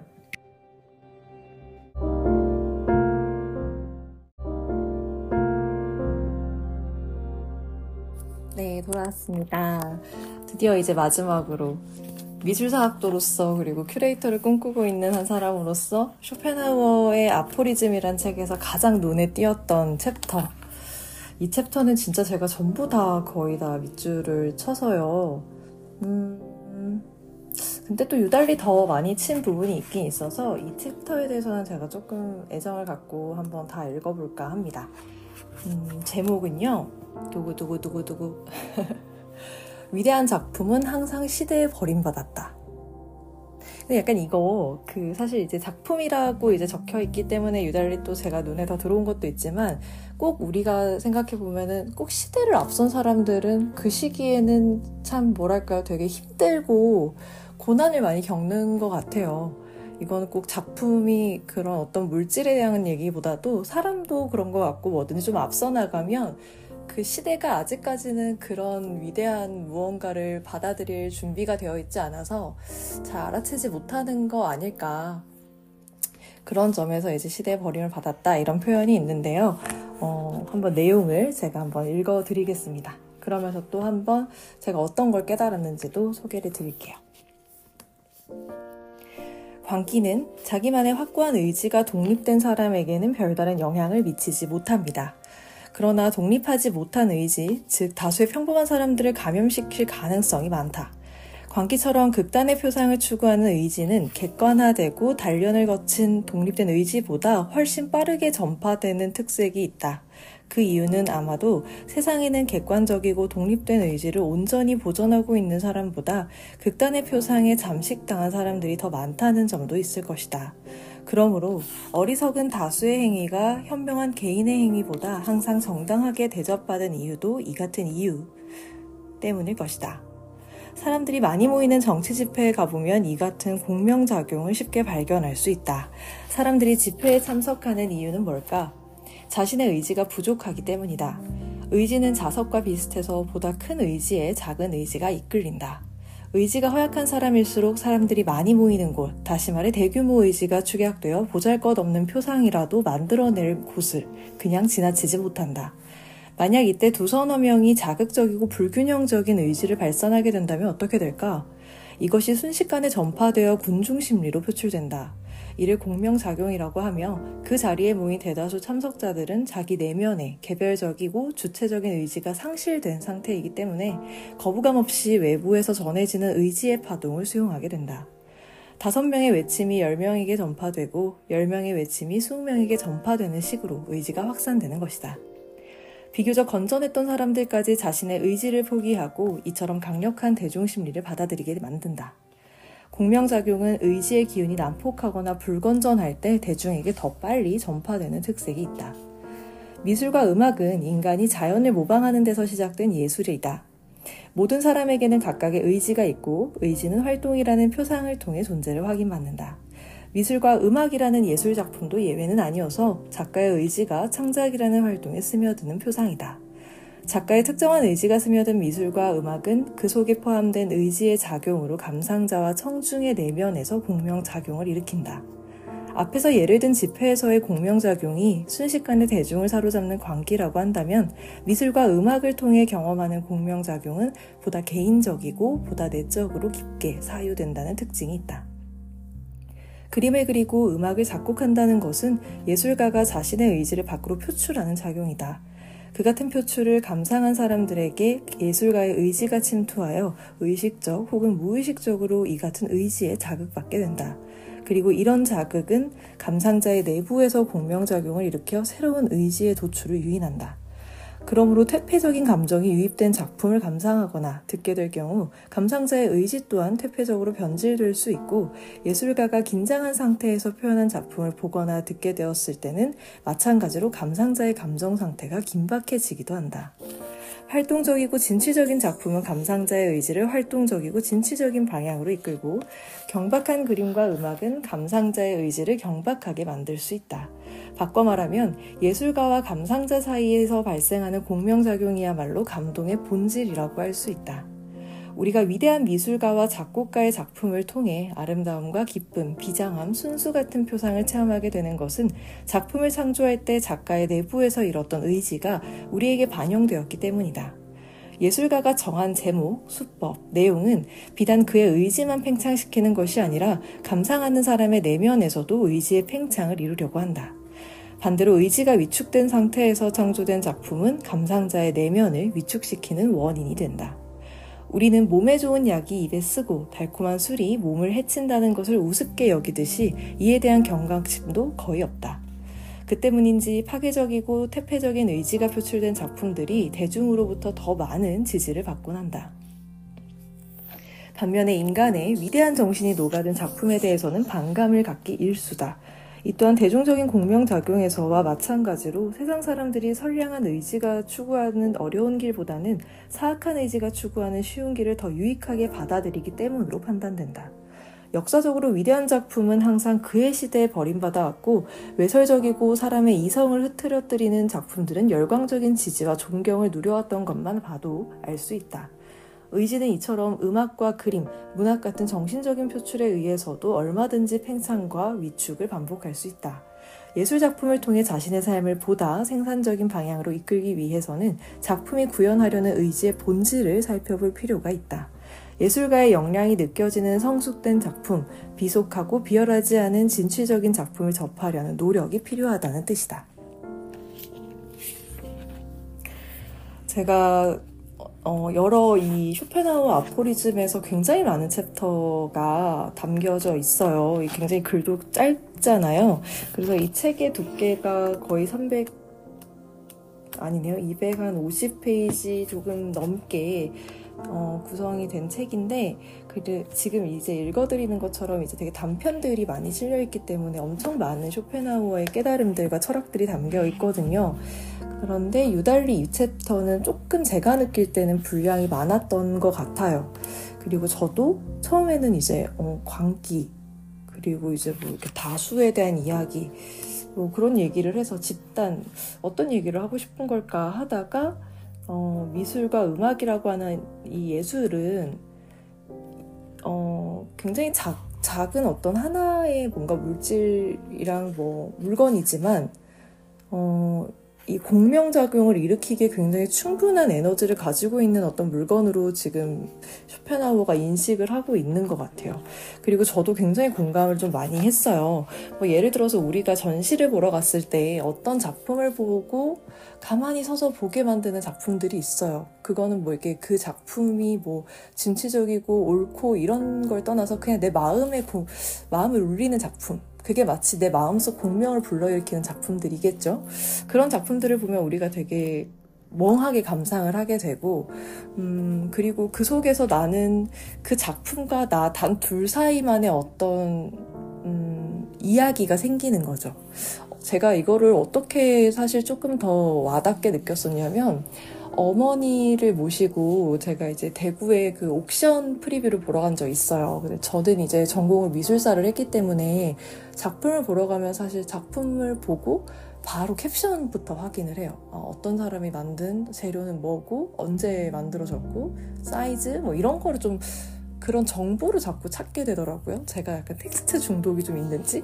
그래서 이제 작품을 보고 이걸 확인하고 아 이 사람 그림 이런 게 좀 특징적인 거구나 하면서 이렇게 보고 있는데 저희 엄마는 사실 그냥 딸이 가자니까 이렇게 신나게 가신 거예요. 그러다가 이제 저희 엄마가 허! 하면서 이제 그 자리에서 멈춰 서서 이렇게 사진을 찍 사진조차도 이제 막 찍는 거를 원래 하시는데 가만히 보시던 작품이 있었어요. 지금 그 작품이 기억은 안 나는데 지금 저희 엄마의 카카오톡 프로필 배경화면인데요. 어, 그냥 되게 달동네 같은 그림인데 굉장히 푸른 색감을 잘 쓰셨어요. 그리고 푸른 색감 속에서 그 약간 아이보리의 노란 아이보리인데 그 왜 그런 꼭 옛날 달동네들의 그 전, 전등색 있잖아요. 그걸 되게 구현을 잘한 그냥 되게, 되게 이렇게 달동네에서 우리가 언덕 높은 데 올라가서 쭉 내려다 보이는 그런 달동네 같은 뷰의 어떤 그림이었어요. 그런 질감도 너무 잘 살아있고 제가 보기에도 되게 현장감이 좀 있는? 근데 이게 단순히 되게 막, 음, 막 슬프거나 아니면 막 꼭 재개발을 앞둬서 막, 막 그런 걸 얘기한다기보다 되게 그냥 좀 정겹고 그리고 이게 집집마다 불이 다 들어와 있으니까 마치 느낌이 꼭 저녁 시간에 가족들 다 일과 마치고 들어와서 이제 옹기종기 모여서 이제 식사를 각자 다 하면서 TV 보고 뭐 이런 시간대 같은 느낌의 그런 달동네 모습이었어요. 어, 저는 그냥 보면서 어, 되게, 음, 정감 가는 그림이다. 이렇게만 생각하고 넘겼는데, 저희 엄마는 이제 그 시대를 아시는 거잖아요. 그 시대의 분이시고. 그러니까 그게 단순히 그림이 추억을 불러일으킨다가 아니라 그림에 그냥 완전 투영이 되신 느낌? 내가 저런 상황 속에서 나 이런 일도 해보고 뭐 예를 들어 나도 저 때 아버지랑 식사 같이 하면서 뭐 했었는데 그러니까 굉장히 그냥 그 그림 안에 들어가 있는 사람처럼 느껴졌어요, 제가. 그래서 저희 엄마가 분명 그 또 프리뷰가 사람 엄청 많은 거 아시죠? 근데 저희 엄마가 이렇게 멍하니 작품을 그렇게 보고 감상하고 계시는 게 너무 낯선 거예요. 그리고 그때 알았어요. 정말 사람이 집중을 해서 뭔가 몰입해서 보고 있을 땐 정말 근처에 스스로도 근처에 무언가가 있다고 생각하지 않고 작품과 정말 오롯이 교감하는 게 느껴지고 저도 엄마한테 말을 못 걸겠더라고요. 근데 그렇게 감상하고 있는 엄마를 보니까 진짜 제 마음이 그 작품을 너무 사드리고 싶은 거예요. 그래서 이제 그 작품의 이제 작가님을 찍고 했는데 그 작가님이 이제 그런 류의 작업을 되게 잘 하시는 분 같았어요. 그래서 이제 엄마가 제가 못해도 한, 한 5분 정도 서서 그거 보신 것 같아요. 특히 또 옥션은 그 일반 전시랑 좀 다르게 벽에 이제 그 작품을 위해서 단독으로 쫙 하고 주는 거는 진짜 임팩트 있는 중요한 작품이 아닌 이상, 대형 작품이 아닌 이상, 보통 다른 작품들이랑 같이 거의 뭐 간격 거의 무시하고 막 다닥다닥 붙여두잖아요. 막 시계방 가면 시계 붙여두듯이. 근데 그 속에서 어머니가 그 작품을 굉장히 몰입해서 보신 거예요. 제가 그때 진정한 감상의 태도가 뭔지를 좀 엄마를 통해서 본 것 같아요. 그래서 지금 여기서 이야기하는 그 미술을 통해서 경험하는 공명작용이 보다 개인적이고 굉장히 내적으로 깊게 사유를 한다라는 게 정말 저희 엄마가 그날 감상하셨던 그 태도를 너무 떠올리게 하는 문장이었습니다. 그리고 이제 그때 어쩌면 그 작가님이 저희 엄마의 감상을 보셨으면 정말 감동을 하시지 않았을까 그런 생각도 들어요. 작가님이 그걸 의도하고 그렸는지는 사실 잘 알 수 없죠. 직접 만나서 이야기하지 않으, 않으면 알 수 없지만 어쨌든 이제 그런 게 서로가 어, 서로 보지도 못하고 알지도 못하는 사이인데 작품을 매개로 소통을 정말 하고 있는 느낌이니까요. 그러면서 이제 이런저런 얘기를 하죠. 한편으로 지금 이 글은 어쩌면 창작자에게 굉장히 의무를 부여하고 있다고도 할 수 있어요. 일전에 제가 칸딘스키 책 소개해드렸던 것처럼 예술가는 창작하는 그 창작한다는 그 손의 기술을 가지고 있는 사람들로서 약간 의무도 가지고 있어야 되고 책임도 가지고 있어야 된다는 얘기를 한 바가 있습니다. 어, 예술가들의 소명이랄까요? 근데 그 시기 때의 예술가들이 전반적으로 그래요. 장욱진도 어, 자신의 화가관을 수립하는 데 있어서 어, 그림을 그리는 화가가 해야 할 일, 소명, 사명 이런 것들에 대해서 되게 중요하게 생각하고 있는 게 느껴지거든요. 어, 항상 작은 걸 추구해야 되고 정결해야 되고 내 스스로의 삶에서 패턴, 루틴이 있어야 되고 그리고 뭐 이렇게 약간 여러 가지로 그냥 우리가 느꼈을 때 일반적으로 되게 모범적인 사람이에요. 그냥 보통 그런 인간상을 많이 이야기하지만 예술가니까 예술적 영감 아니면 예술가라고 하는 그 예술이 주는 약간 자유로움 그리고 분방함 이런 것에서 뭔가 예외성을 획득해서 마구잡이로 살아라 절대 안 된다는 이야기를 하거든요. 근데 칸드스키도 마찬가지고 장욱진도 뭐가 됐든 나는 정해진 시간에 항상 화실에 가서 앉아 있었고 내가 생각했던 시간만큼은 늘 화실에 앉아 있었다고. 뭔가 이렇게 느낌이 왔을 때 화실에 가서 그림을 그리고 막 이런 게 아니라 항상 꾸준히 정말 가서 정해진 시간 출퇴근하는 것처럼 그렇게 그림을 그렸다 이렇게 얘기를 하거든요. 근데 지금 여기서 이야기하는 쇼펜하우어도 마찬가지인 것 같아요. 작가들이 기왕이면은 퇴폐적이고 그리고 막 좀 긴장하고 그런 좀 좋지 못할 만한 영향을 줄 만한 작업을 하기보다도 좀 더 건전하고 그리고 진취적이고 활동적이고 그런 의지를 끌어낼 수 있을 만한 그런 작업들을 많이 해주는 게 좋다. 미술뿐만 아니라 음악에서도. 그리고 절대 작업 자기가 만들어낸 작품이 오롯이 본인의 소유라고만 생각하면 안 된다. 이런 것도 내포되지 않나 싶어요. 이거 약간 지금은 그냥 약간 여담 겸 연결된 얘기긴 한데, 한때 이제 그런 얘기를 제가 이제 그 카페, 네이버 카페에 이제 여러 가지 제 스스로의 에세이 같은 거 뻘글을 좀 잘 올리는데, 늘 올리는 이야기의 주제는 하나예요. 그냥 나 자신이 너무 소중하고 나 자신에게 집중하고 오늘 하루도 내가 나를 위해서 얼만큼 신경 쓰고 나를 위한 시간을 얼마나 주었는가 뭐 이런 것들을 좀 생각해 봅시다. 뭐 이런 얘기를 해요. 거기에 계신 선생님들은 거의 다 이제 직장인이시고 할 테니까. 근데 이제 한 선생님이 이제 아, 좀 되게 이 글을 읽다가 정말 내가 나를 위해서 뭔가 시간을 쓰고 있는 적이 있는가? 그리고 내가 나에 대해서 고민한 시간이 최근에 있었나? 근데 진짜 없었던 것 같대요. 그래서 제 글을 보고, 아, 오늘 저녁은 내가 뭘 좋아하는지, 내가 뭘 잘하는지, 나를 한번 고민하는 시간을 가져봐야겠다, 이런 얘기를 하시더라고요. 근데 그때 제가 이런 댓글을 달았어요. 음, 이런 거죠. 어, 사실 그 전시를 기획하는 학예사 선생님들이 다 갖지, 아, 가지실 감정 아닐까. 저는 사실 뭐, 음, 선생님들처럼 딱 느껴본 적은 없고 옆에서 보조하면서 든 생각인데 내 손에서 전시를 기획하고 뭔가 그 작품을 연구하고 정말 그걸 뭐랄까요 개막을 하기까지 막 DP까지 하고 막 그런 막 청소하고 막 진열하고 다시 수정하고 이거는 빼고 다시 넣고 막 이렇게 하는 그 일련의 시간이 전시를 오픈하는 그 하루를 위해서 완벽해진 상태를 만들려고 몇 달을 이제 고생을 하는 거잖아요. 그 막 이제 고민을 하는 것부터 내가 어떤 주제로 전시를 할 것인가 작품 셀렉하는 것부터 전부 다. 근데 이제 그게 하나의 연구와도 똑같은데 내 손 안에서 열심히 그걸 만들어내는 거야. 막 머리로 막 밤도 새가면서 막 그때만큼은 그게 정말 내 저는 아직 자식을 낳, 낳아본 적은 없지만 자식을 낳는다면 이게 내 자식인 느낌이겠죠? 그러니까 그 정도로 애정이 가요 애증도 생겨요 막 내 뜻대로 안 될 때 막 화도 나고 막 그렇게 막 씨름을 하고 그러다가 어느 순간 이게 개막을 해서 오픈이 딱 되고 관객들에게 어, 선보여지는 순간 그땐 더 이상 학예사 개인의 것이 아닌 거예요. 그 전시가.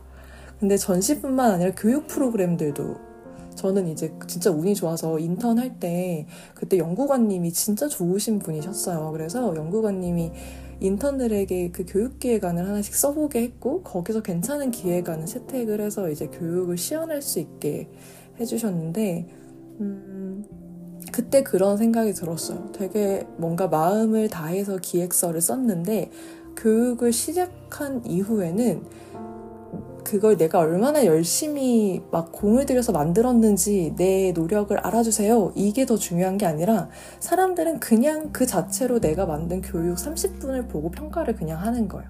내가 운영하고 있는 그 30분의 교육이 좋다 나쁘다.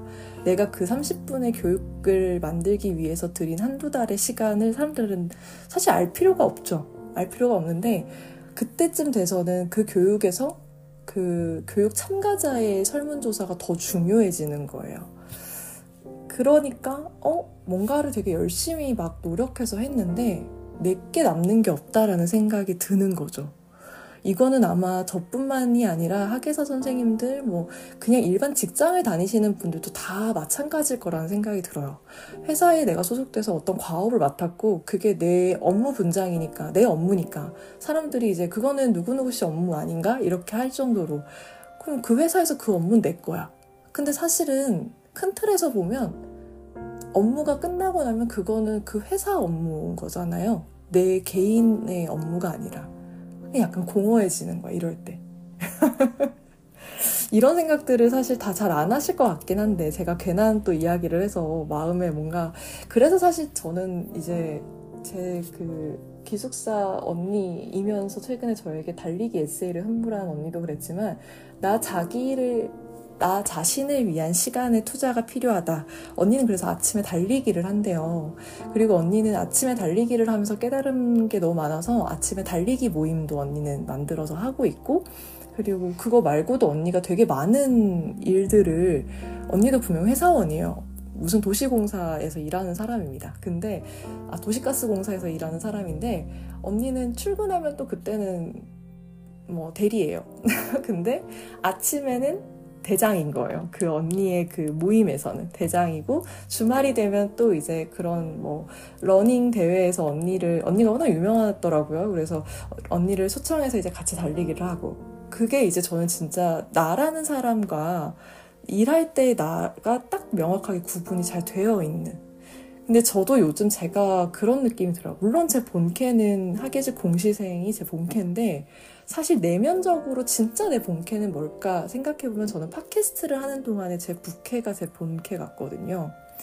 그때만큼 제가 가장 제 생각에 집중을 하고 제가 어떤 것들을 떠올리는지를 곰곰하게 들여다보고 이런 작업을 하니까 그래서 여러분들도 팟캐스트를 들으시면서 아마 좀 비슷한 생각을 하시지 않을까 싶어요. 최소한 제 거를 듣는 시간만큼은, 어, 물론 이제 그, 뭐라 그럴까요? 마중물이라고 하죠. 원래 물이 나오기 전에 그 우물, 이렇게 물 이렇게 펌프 꺼내, 펌프로 물을 꺼, 꺼내기 전에 물이 나올 수 있도록 물이 먼저 마중을 해주잖아요. 그래서 이렇게 그걸 넣어야만 펌프에서 물이 나오는 것처럼 제 팟캐스트가 여러분들께 그런 마중물의 역할을 하지 않을까 생각을 해요. 그래서 그렇다고 이제 제가 하는 이야기를 듣고 아 우리는 네 얘기 듣고 그냥 뭐 그냥 네 생각에 공감하는 거지 뭐 우리 생각은 없어 뭐 이런 것도 상관은 없는데 사실 결코 제가 하는 이야기를 듣고 어 나도 좀 그렇게 생각하는 것 같아 로 끝나더라도 저는 그게 결코 저만의 생각이라고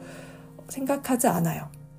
그게 이제 내가 공감을 해서 누군가의 이야기에 끄덕이고 그 아이디어를 내 머릿속에 넣는 순간 그리고 그게 더 좋은 거는 자기의 문장으로 번안이 되는 순간 그거는 우리 청취자분들의 생각이 되는 거죠.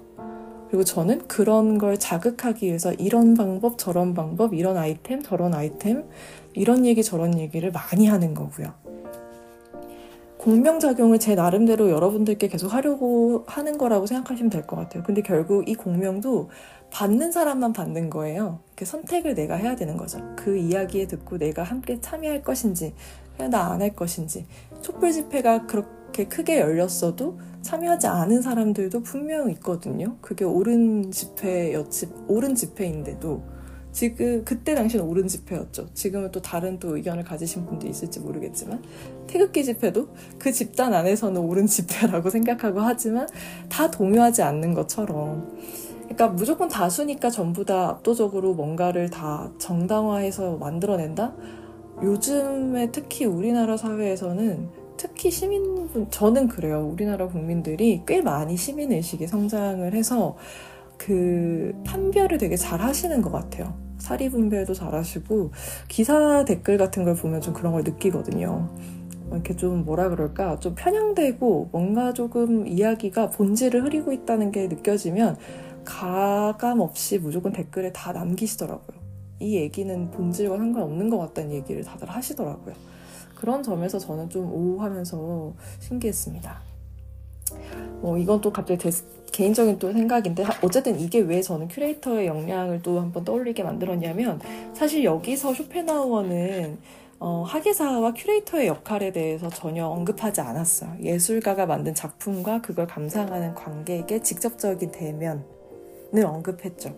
근데 저는 여기서 그냥 느꼈어요. 여기서 만약 한 명이 개입을 한다면 근데 이제 기왕이면 좀, 어, 우리, 뭐랄까요. 이 쇼펜하우어가 좋아하는 분주다운, 그리고 이제 굉장히 건전하고, 그리고 또, 음, 또 뭐랄까요. 독립된 의지를 잘 가지고 있고, 객관적이고, 그런 사람들, 현명한 개인, 그런 성향의 큐레이터가 만약에 중간에 개입을 한다면 작품이 아무리 난잡하고 그리고 자극적이고 뭐 태폐적일지라도 외설적일지라도 그걸 어, 건강하고 객관적인 사고를 가지고 있는 의지를 가지고 있는 큐레이터가 어떻게 번안해 주느냐에 따라서 어, 우리 사실은 그런 것도 있잖아요. 반면교사라는 단어도 있잖아요. 좋은 걸 보면 당연히 초록동색이 돼서 같이 있으면 같이 우리도 초록으로 물들고 좋죠. 근데 음, 반면교사라는 것도 있어요. 진짜 최악의 걸 만났을 때, 으악, 난 저러지 말아야겠다. 이런 생각을 하는 것도 있잖아요. 극단적으로. 우리 사람은 결국 보면서 아닌 건 아니라고 깨닫고 좋은 건 좋은 거라고 결국 깨닫는 판단의 존재들이거든요.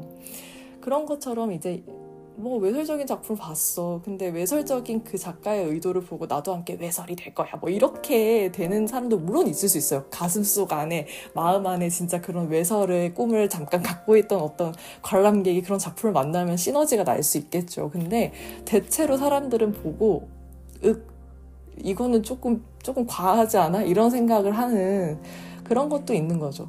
그래서 이제 뭐 예를 들어서 뭐 막 우리 공공장소에서 보면 막 그런 음, 그런 얘기들 좀 많잖아요. 이제 요즘 애기들을 이제 훈육하는 데 있어서 잘못된 훈육을 하는 부모님들이 계시잖아요. 아주 일부 소수의 부모님들이요. 그런 부모님들을 보면 우리가 어 그런 부모를 보고 어떤 부모가 나도 공명 의식을 받아서 그래 저 사람도 저렇게 하는데 나도 그래야겠어 하는 사람보다도 저 사람 저렇게 하는 거 봤지 절대 그러면 안 돼. 이렇게 마음을 먹는 사람들이 사실 좀 더 많지 않나? 이렇게 저는 생각을 해요. 그래서, 어, 작품을 그렇게 볼 수 있게 가이드를 잡아주는 역할이 큐레이터지 않을까? 그리고 또 하나는 시대의 버림을 받는 되게 위대한 작품들에 대해서 발굴해내는 것도 결국 큐레이터라고 생각을 하거든요. 시대가 외면해서 사람들이 별로, 아, 이 작품 잘 모르겠는데 왜 자꾸 막, 이런 작품 왜 전시하는 거예요? 이렇게 물어보더라도 시대의 안목에는 조금 아직 우리가 못 따라갈지라도 언젠가 이 작품이 전달하는 바가 크다. 예를 들어 올랭피아의 마네. 아, 마네의 올랭피아입니다. 죄송해요. 마네의 올랭피아 같은 작품이라든지, 우리 옛날에 그 인상, 그 뭐, 임프레셔니즘, 임프레션이라고 하는 그 작품 일, 일출, 일출이죠? 예. 네. 그런 작, 인상파 그림들도 그 당시에는 막, 아, 이게 그림이야! 막 이렇게 하면서 막 사람들이 막 비아냥거렸지만, 지나고 나서 지금은 사실 그냥 그거 자체가 우리 모두가 각자 보는 그 뭐랄까 모두가 일출을 같은 장면을 보고 있다고 해도 저마다 그리는 일출은 다 다르거든요.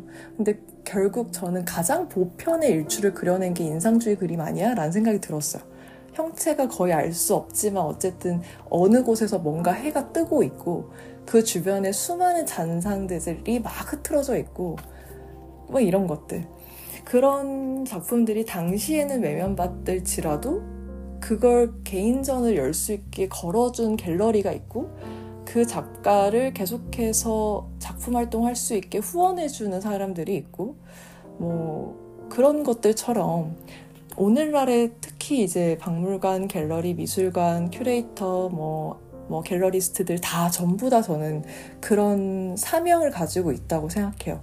예술 작품이 주는 힘이 지금 여기서도 이야기한 바처럼 굉장히 내면적으로 깊게 영향을 주고 최열 선생님도 책에서 얘기했지만 이 취향이라는 게 굉장히 무서운 게 나도 모르게 어느새 스며들어 있는 게 취향이라고. 사람들이 주변에서 내가 어떤 걸 만났을 때 그런 경험들이 계속 축적이 되면 거기서 결국 내가 어떤 취향이라는 게 형성되는데 그건 내가 매일매일 하루에 2시간씩, 3시간씩 쌓아서 만드는 게 아니다.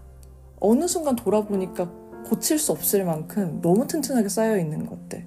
근데 그게 일상 속에서 만나는 예술들이라고 저는 생각을 하거든요. 가령 우리가 그냥 유튜브에서 보는 뭐 어떤 영상이라든지 아니면은 음악, 음악이 진짜 크죠. 음악은 우리가 어딜 가서든지 편하게 듣죠. 특히 뭐 미술관의 작품들, 뭐 아니면 풍경들, 뭐 하다못해 진짜 그냥 디자인적인 부분들도 있잖아요. 뭐 어느 카페를 갔는데 카페 건물의 디자인, 아니면은 뭐 커피 원두 패키지의 디자인, 뭐 과자, 마트에 가서 마주치는 모든 디자인들, 그런 것들을 통해서 우리가 알게 모르게 이런 거 예쁘다라고 하기 하는 것들 다 예술의 영역으로도 볼 수 있죠. 대중적인 것들까지. 그렇게 해서 만들어지는 내 취향은 진짜 진짜 어, 뭐랄까요? 난공불락 아닐까요? 생각보다 사람들이 호, 자신이 무엇을 좋아하는지 싫어하는지 꽤 잘 알아요. 다만 그걸 표현하는 거에 대해서 우리가 되게 많이 어, 이렇게 좀 우리의 그 유교 문화가 어떻게 그렇게 감히 주장을 막, 어? 막 이렇게 하는 게 있다 보니까 우리가 좀 그런 생각을 가지고 있어도 다들 한 번씩 이렇게 이렇게 생각해도 다른 사람들이 공감해줄까 이런 걸 좀 의식하게 되었지 사실은 마음속으로 누구나 다 하나씩의 어, 자기만의 색깔을 다 가지고 있다고 생각을 하거든요. 그래서 저는 어 쩌면 박물관과 미술관이 되게 엔터테인적인 그 공간들과 요즘에는 되게 많이 비교가 되고 경쟁을 하지만 엔터테인 공간에서 할 수 없는 사유를 하게 만드는 게 저는 미술관 박물관이라고 생각을 하고 기왕이면 저는 이제 미술관 박물관도 어, 약간의 소음이 허용되는 공간이 되면 좋겠다. 최근 들어서는 이제 어, 전시를 보는 공간에 음악을 좀 틀어주잖아요. 저는 그게 되게 좋은 진보라고 생각하는데 거기서 조금 더 나아가서 사람들끼리 조금 어느 정도의 데시벨로 대화를 할 수 있는 공간을 좀 마련해주면 어떨까? 저는 그런 생각을 조금 해요. 그 특히 어, 우리가 질문 같은 걸 요즘 많이 이제 전시를 보다 보면 어린이들을 위해서 이 전시에서 느낀 바 어떤 걸 보면 좋을까요? 이런 건 있어요. 근데 그 전시 공간을 보고 나온 뒤에는 질문이 잘 없어요. 없는 것 같아요. 그리고 전시 공간을 보고 나온 뒤에 보통 이렇게 라운지로 쉴 수 있는 공간들이 많은데 그 라운지에는 어떠한 전시와 연결되는 것들을 만들어둔 공간을 찾기가 전 잘 어, 어려운 것 같더라고요. 정말 휴식을 위한 공간이긴 한데 그렇다고 박물관 공간이 정말 우리 자연휴양림처럼 휴식할 수 있게 막 엄청 막 피톤치드 나오게까지 못하잖아요. 근데 그럴 거면 기왕이면은 저는 그 공간 전체가 전시장인 것처럼 활용하면 참 좋을 것 같은데 의외로 생각보다 이게 물질을 보면서 사람들이 사유를 하게 되는데 이 사유가 깊어지기는 또 쉽지 않아요. 그걸 계속 해본 사람들은 이게 훈련이 돼서 쭉쭉 파고 들어가는데 사실 보통은 보고 어 좋다 이거 이거 어떻게 만들었지? 막 어 이거 누구 누가 만든 거지?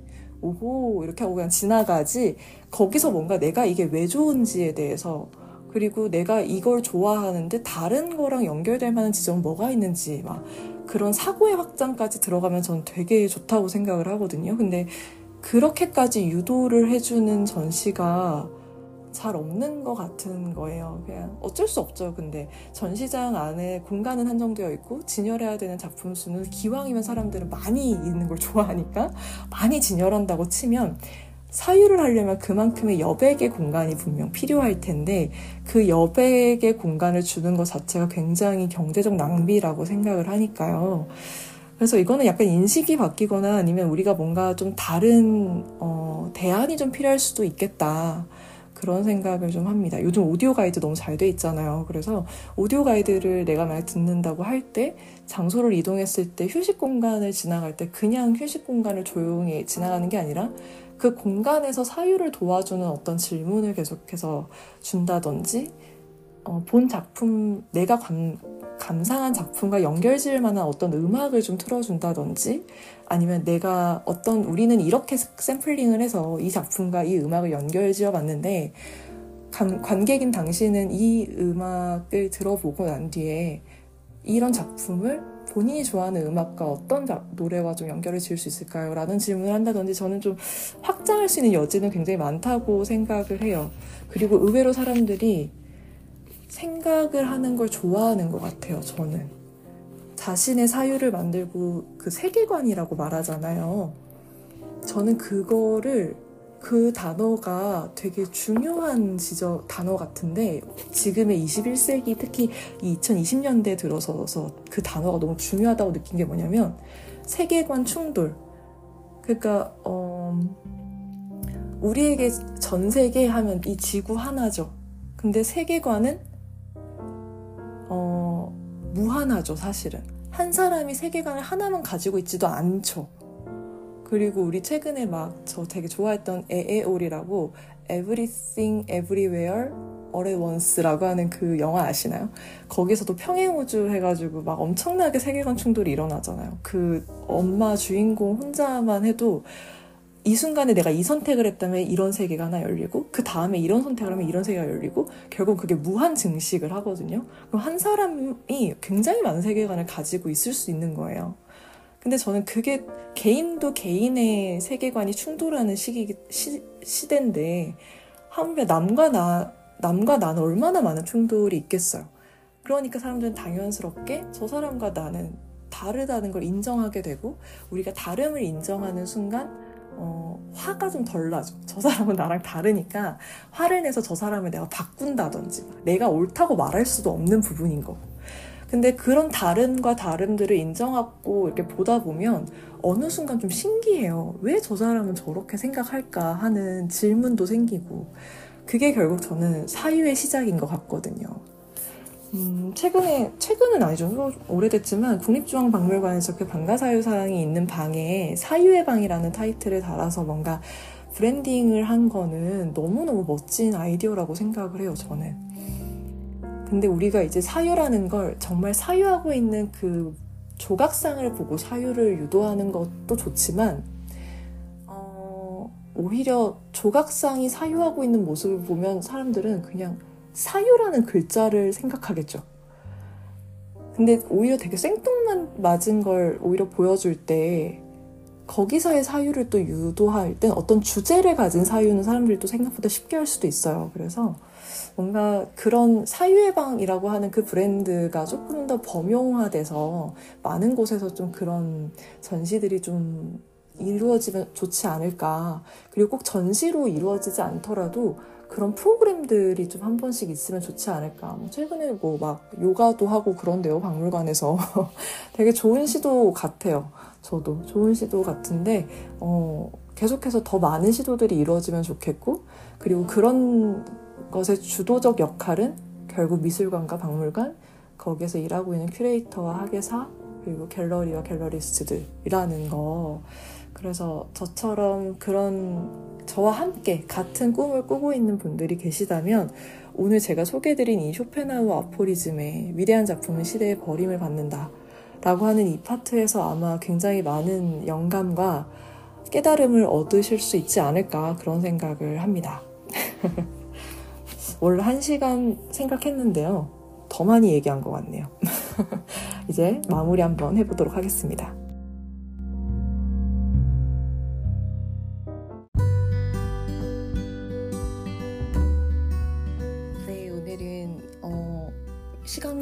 예술 아니고 철학이면서 요즘 엄청나게 유행하고 있는 쇼펜하우어의 책을 소개해드려 보았습니다. 다른 책들도 좋을 것 같아요. 저 이거는 뭐 뭐랄까 인연이 된 책인 것 같아서 우연히 반복이 되길래 사, 산 책인데 저는 개인적으로 이 책을 참 너무 잘 읽어서 여러분들도 제가 오늘 소개해드린 내용들을 듣고 어 나도 이 책 좀 궁금해졌다 해서 구입하셔도 후회하지 않으실 거라고 조금 자신 있게 얘기할 수 있을 것 같아요. 저 진짜 저도 위로를 되게 많이 받았거든요. 이 책이 줬던 되게 큰 매력은 음, 세상에 대해서 거짓말을 하지 않아요. 냉혹하다고 현실을 정확하게 문자 그대로 보여줘서 약간은 조금 좀 놀랄 때도 있어요. 진짜 약간 아 들킨 느낌 들어가지고 저는 좀 그런 게 있었는데 뜨끔한 것도 좀 있었고 근데 단순히 그냥 그렇게 들춰내기만 하고 마치 내 치부 같은 것들인데 들춰내기만 하고 그냥 마무리를 지었다면 이 책이 베스트셀러가 되지는 않았을 것 같아요. 근데 어, 이 책이 사랑을 받고 지금 베스트셀러가 된 이유는 그럼에도 우리가 어떻게 세상을 살아가고 내가 어떤 마음을 가져야 되는지 현실은 그렇다는 거 현실은 그런데 나는 내 마음은 먹기 달렸으니까 어떻게 내가 마음을 먹을지에 대한 방법 그리고 방향 이런 것들을 도와줘서 생각하는 것들을 그래서 저는 이 책이 되게 인기가 있지 않았나 그런 생각을 합니다. 어, 그래서 뭐 그날 뭐 아, 그날이라고 할 수는 없고 어쨌든 뭐 개인적으로는 이 책이 음, 저는 뭐 쇼펜하우어가 되게 염세주의자고 뭐 태어난 것부터가 잘못됐다 뭐 이런 얘기도 했다던데 자세하게 모르겠죠 약간 그런 뉘앙스의 이야기래요. 그래서 가장 인간에게 좋은 뭐는 뭐 죽음 그리고 죽음에 대한 얘기가 꽤 자주 나와요. 근데 사실 저도 여러분들께 팟캐스트로 얘기하면서 결국은 모든 것들이 생선과 소멸을 반복하고 문화도 그렇잖아요. 생선과 소멸을 반복하는데 참 뭐랄까 이 소멸하는 거에 대해서 알고는 있지만 참 깊게 생각은 잘 안 하게 되고 어, 어쩌다 생각할 수 있는 기회를 마주치더라도 저는 좀 회피하는 경향이 좀 있어요. 전 지금도 그렇고 쇼펜하우어 책에서도 그런 죽음에 대한 이야기를 많이 마주쳤는데 음, 지금도 저한테는 되게 어려운 어려운 어려운 주제 같아요. 그 죽음은. 근데 음, 제가 지금 또 어떤 책을 읽고 있냐면 어, 미술관에서 알게 된 동생인데요. 동생이 공연 공연 예술 이론을 전공하는 동생이에요. 그래서 이제 그, 그 친구는 전시도 정말 진짜 너무 똑똑해요. 그래서 그 친구도 프랑스 파리 유학을 했는데 음, 미술 전시도 너무 잘 보러 다니고 콘서트도 잘 다니고 그리고 무용 뭐 연극 이런 것도 잘 보러 다녀요. 그래서 되게 제가 생각할 땐 그냥 20, 그러니까 총, 총, 총천연세계 예술인 같은 느낌? 본인이 어떤 예술 작업을, 아, 사진을 참 잘 찍어요, 참. 그리고 식물 잘 키우고. 그리고 진짜 멋진 동생인데, 그 친구가 저한테 추천해준 산문집이 있어요. 그래서 처음에는, 어, 약간 너무 어려운 내용 같아서 제가 그때 추천받을 때는 책 너무 예쁘다라고 말했는데 사실 거짓말이었어. 아, 예쁜 거는 사실이었어. 근데 책 내용 너무 좋은 것 같다는 거짓말이었어. 왜냐하면 그때는 내가 그 내용을 받아들일 만큼 그릇이 크지 않았거든요. 그래서 그냥 어머 이 책 너무 그 친구 좋다는데 너무 이렇게 그 친구 눈이 또 되게 예뻐요. 근데 그 정말 정말 초롱초롱한 눈빛으로 선생님 이 책 진짜 좋아요. 이 책 한번 나중에 꼭꼭 읽어보세요. 이렇게 얘기하는데 어, 네. 저는 바로, 아, 예, 알겠습니다. 하고 정말 뭐에 홀린 것처럼 그 책을 산 거예요. 그리고 제가 1년 동안 그 책을 안 뜯었어요. 그 책이 또 심지어 비닐로 포장이 돼서 이제 배송이 왔는데 작년에 사놓고 그 비닐을 안 벗겼어요. 읽을 엄두가 안 났어요. 왜냐하면 그때 카페에서 커피를 그 친구랑 먹다가 그 책이 이제 그냥 볼 수 있게 되어 있어서 이제 그거를 한번 펼쳤는데 와 선생님 이 책 너무 좋아요 해서 그때 몇 문장 봤거든요. 지금만큼 책을 읽지도 않을 때예요. 그때는 세상에 막 무슨 말인지 하나도 모르겠는 거예요. 보면서. 근데 그분이 이제 그 공연예술 이론 전공하신 분이 쓰신 책이래요. 박사님이시던데 서울대. 그래가지고 아 그래요 좋아요. 그래서 이 책 너무 좋다고 막. 그럼 일단 사야지 좋다고 하니까.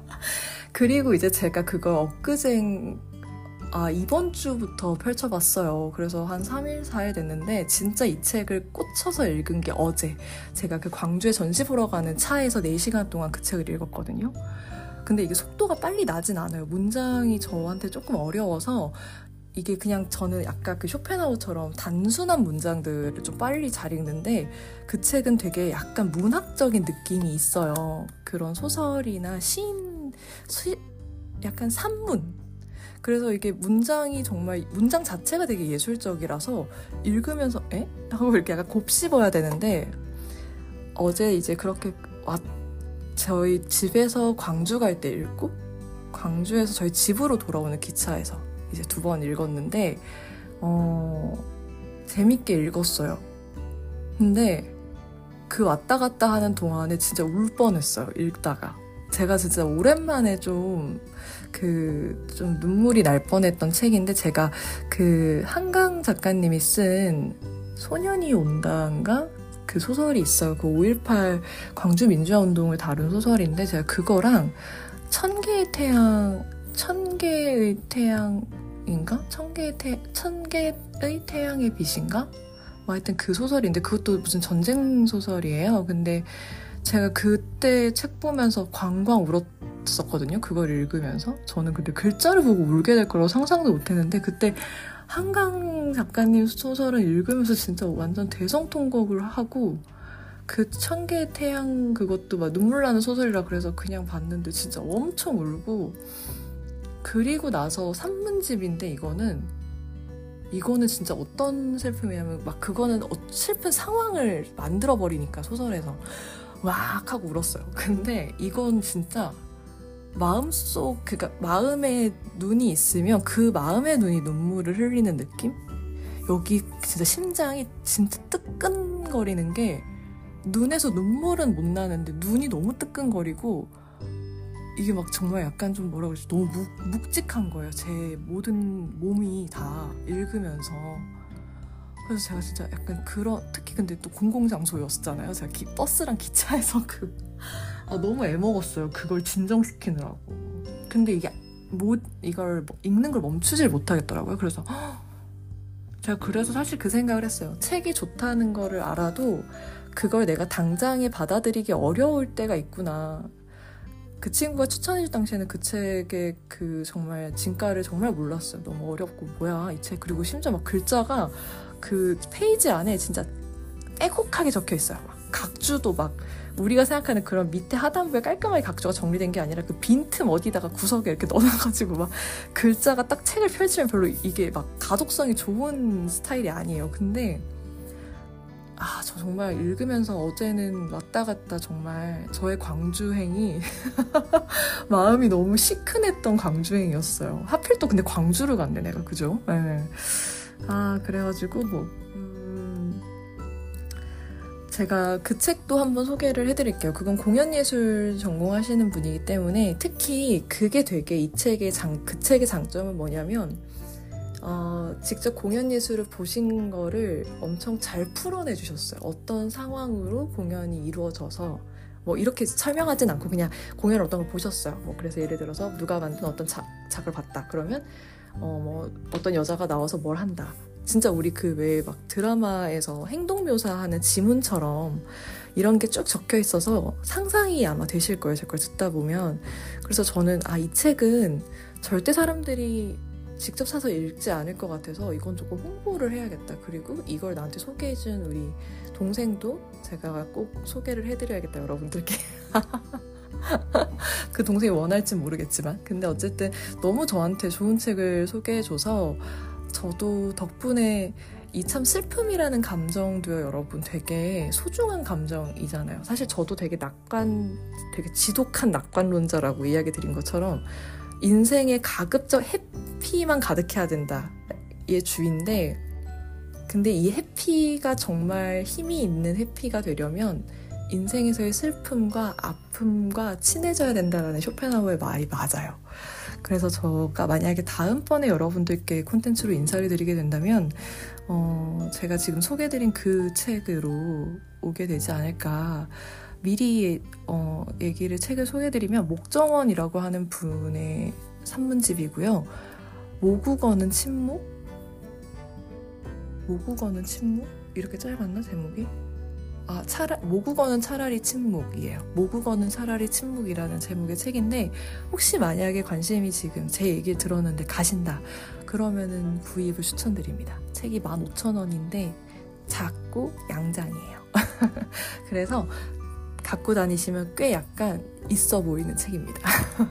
근데 내용도 굉장히 있, 있는 내용이어서 저는 그 내용을 이야기까지 이렇게 팟캐스트에 거의 40개가 가까운 책들과 공부를 하면서 저도 이제서야 그 책을 알게 되고 소화하게 됐지만 우리 똑똑한 우리 청취자분들께서는 혹시 몰라요. 또 이 책을 미리 알고 계신 분이 있을 확률도 크고 그 책을 보자마자 저만큼 시간이 안 걸리게 바로 이해하시는 분들도 분명 계실 거라고 생각을 합니다. 그래서 다음번에 우리 어, 연말이 넘어가기 전에 한 해에 약간 우리가 조금 아픈 마음이 있었다면 다음번에는 우리 약간 송년회 느낌으로 한번 그거를 같이 얘기해보면 어떨까 싶기도 하네요. 지금 갑자기 든 그거 뭐지? 갑자기 든 아이디어예요. 꼭 송년회를 반드시 꼭 막 막년회 하면서 막 술 먹고 막, 막 주구장창 이렇게 보낼 필요는 없잖아. 뭔가 한번 1년을 돌아보고 우리가 좋았던 거는 웃을 수도 있고 근데 보통 웃으면서 마무리하는 송년회가 많으니까 우리는 다 같이 한번 좀 어, 사유 아주 진득하게 한번 해보는 거 어떨까 원치 않, 않으시다고요? 그러면은 조금 한번 쉬었다 오세요. 그러면 저는 한번 진득한 사유를 하면서 제가 한 해를 좀 이렇게 잘 보내줘야겠다. 그런 저의 시간 한번 가져볼 테니까요. 책을 일단 그럼 빨리 읽어야 되겠네. 제가 지금 연말 안에 그 책을 빨리 읽어야겠군요. 알겠습니다. 한번 빨리 읽고 여러분들께 다음번에는 그 책으로 돌아오도록 하겠습니다. 아, 오늘도 긴 수다, 그리고 막 주절주절 매번 항상 이랬다 저랬다 막 뭐 얘기하고 싶은지도 모르게끔 횡설수설하는 이야기들을 항상 늘 끝까지 들어주셔서 진짜 감사합니다. 지금까지 문인이었습니다.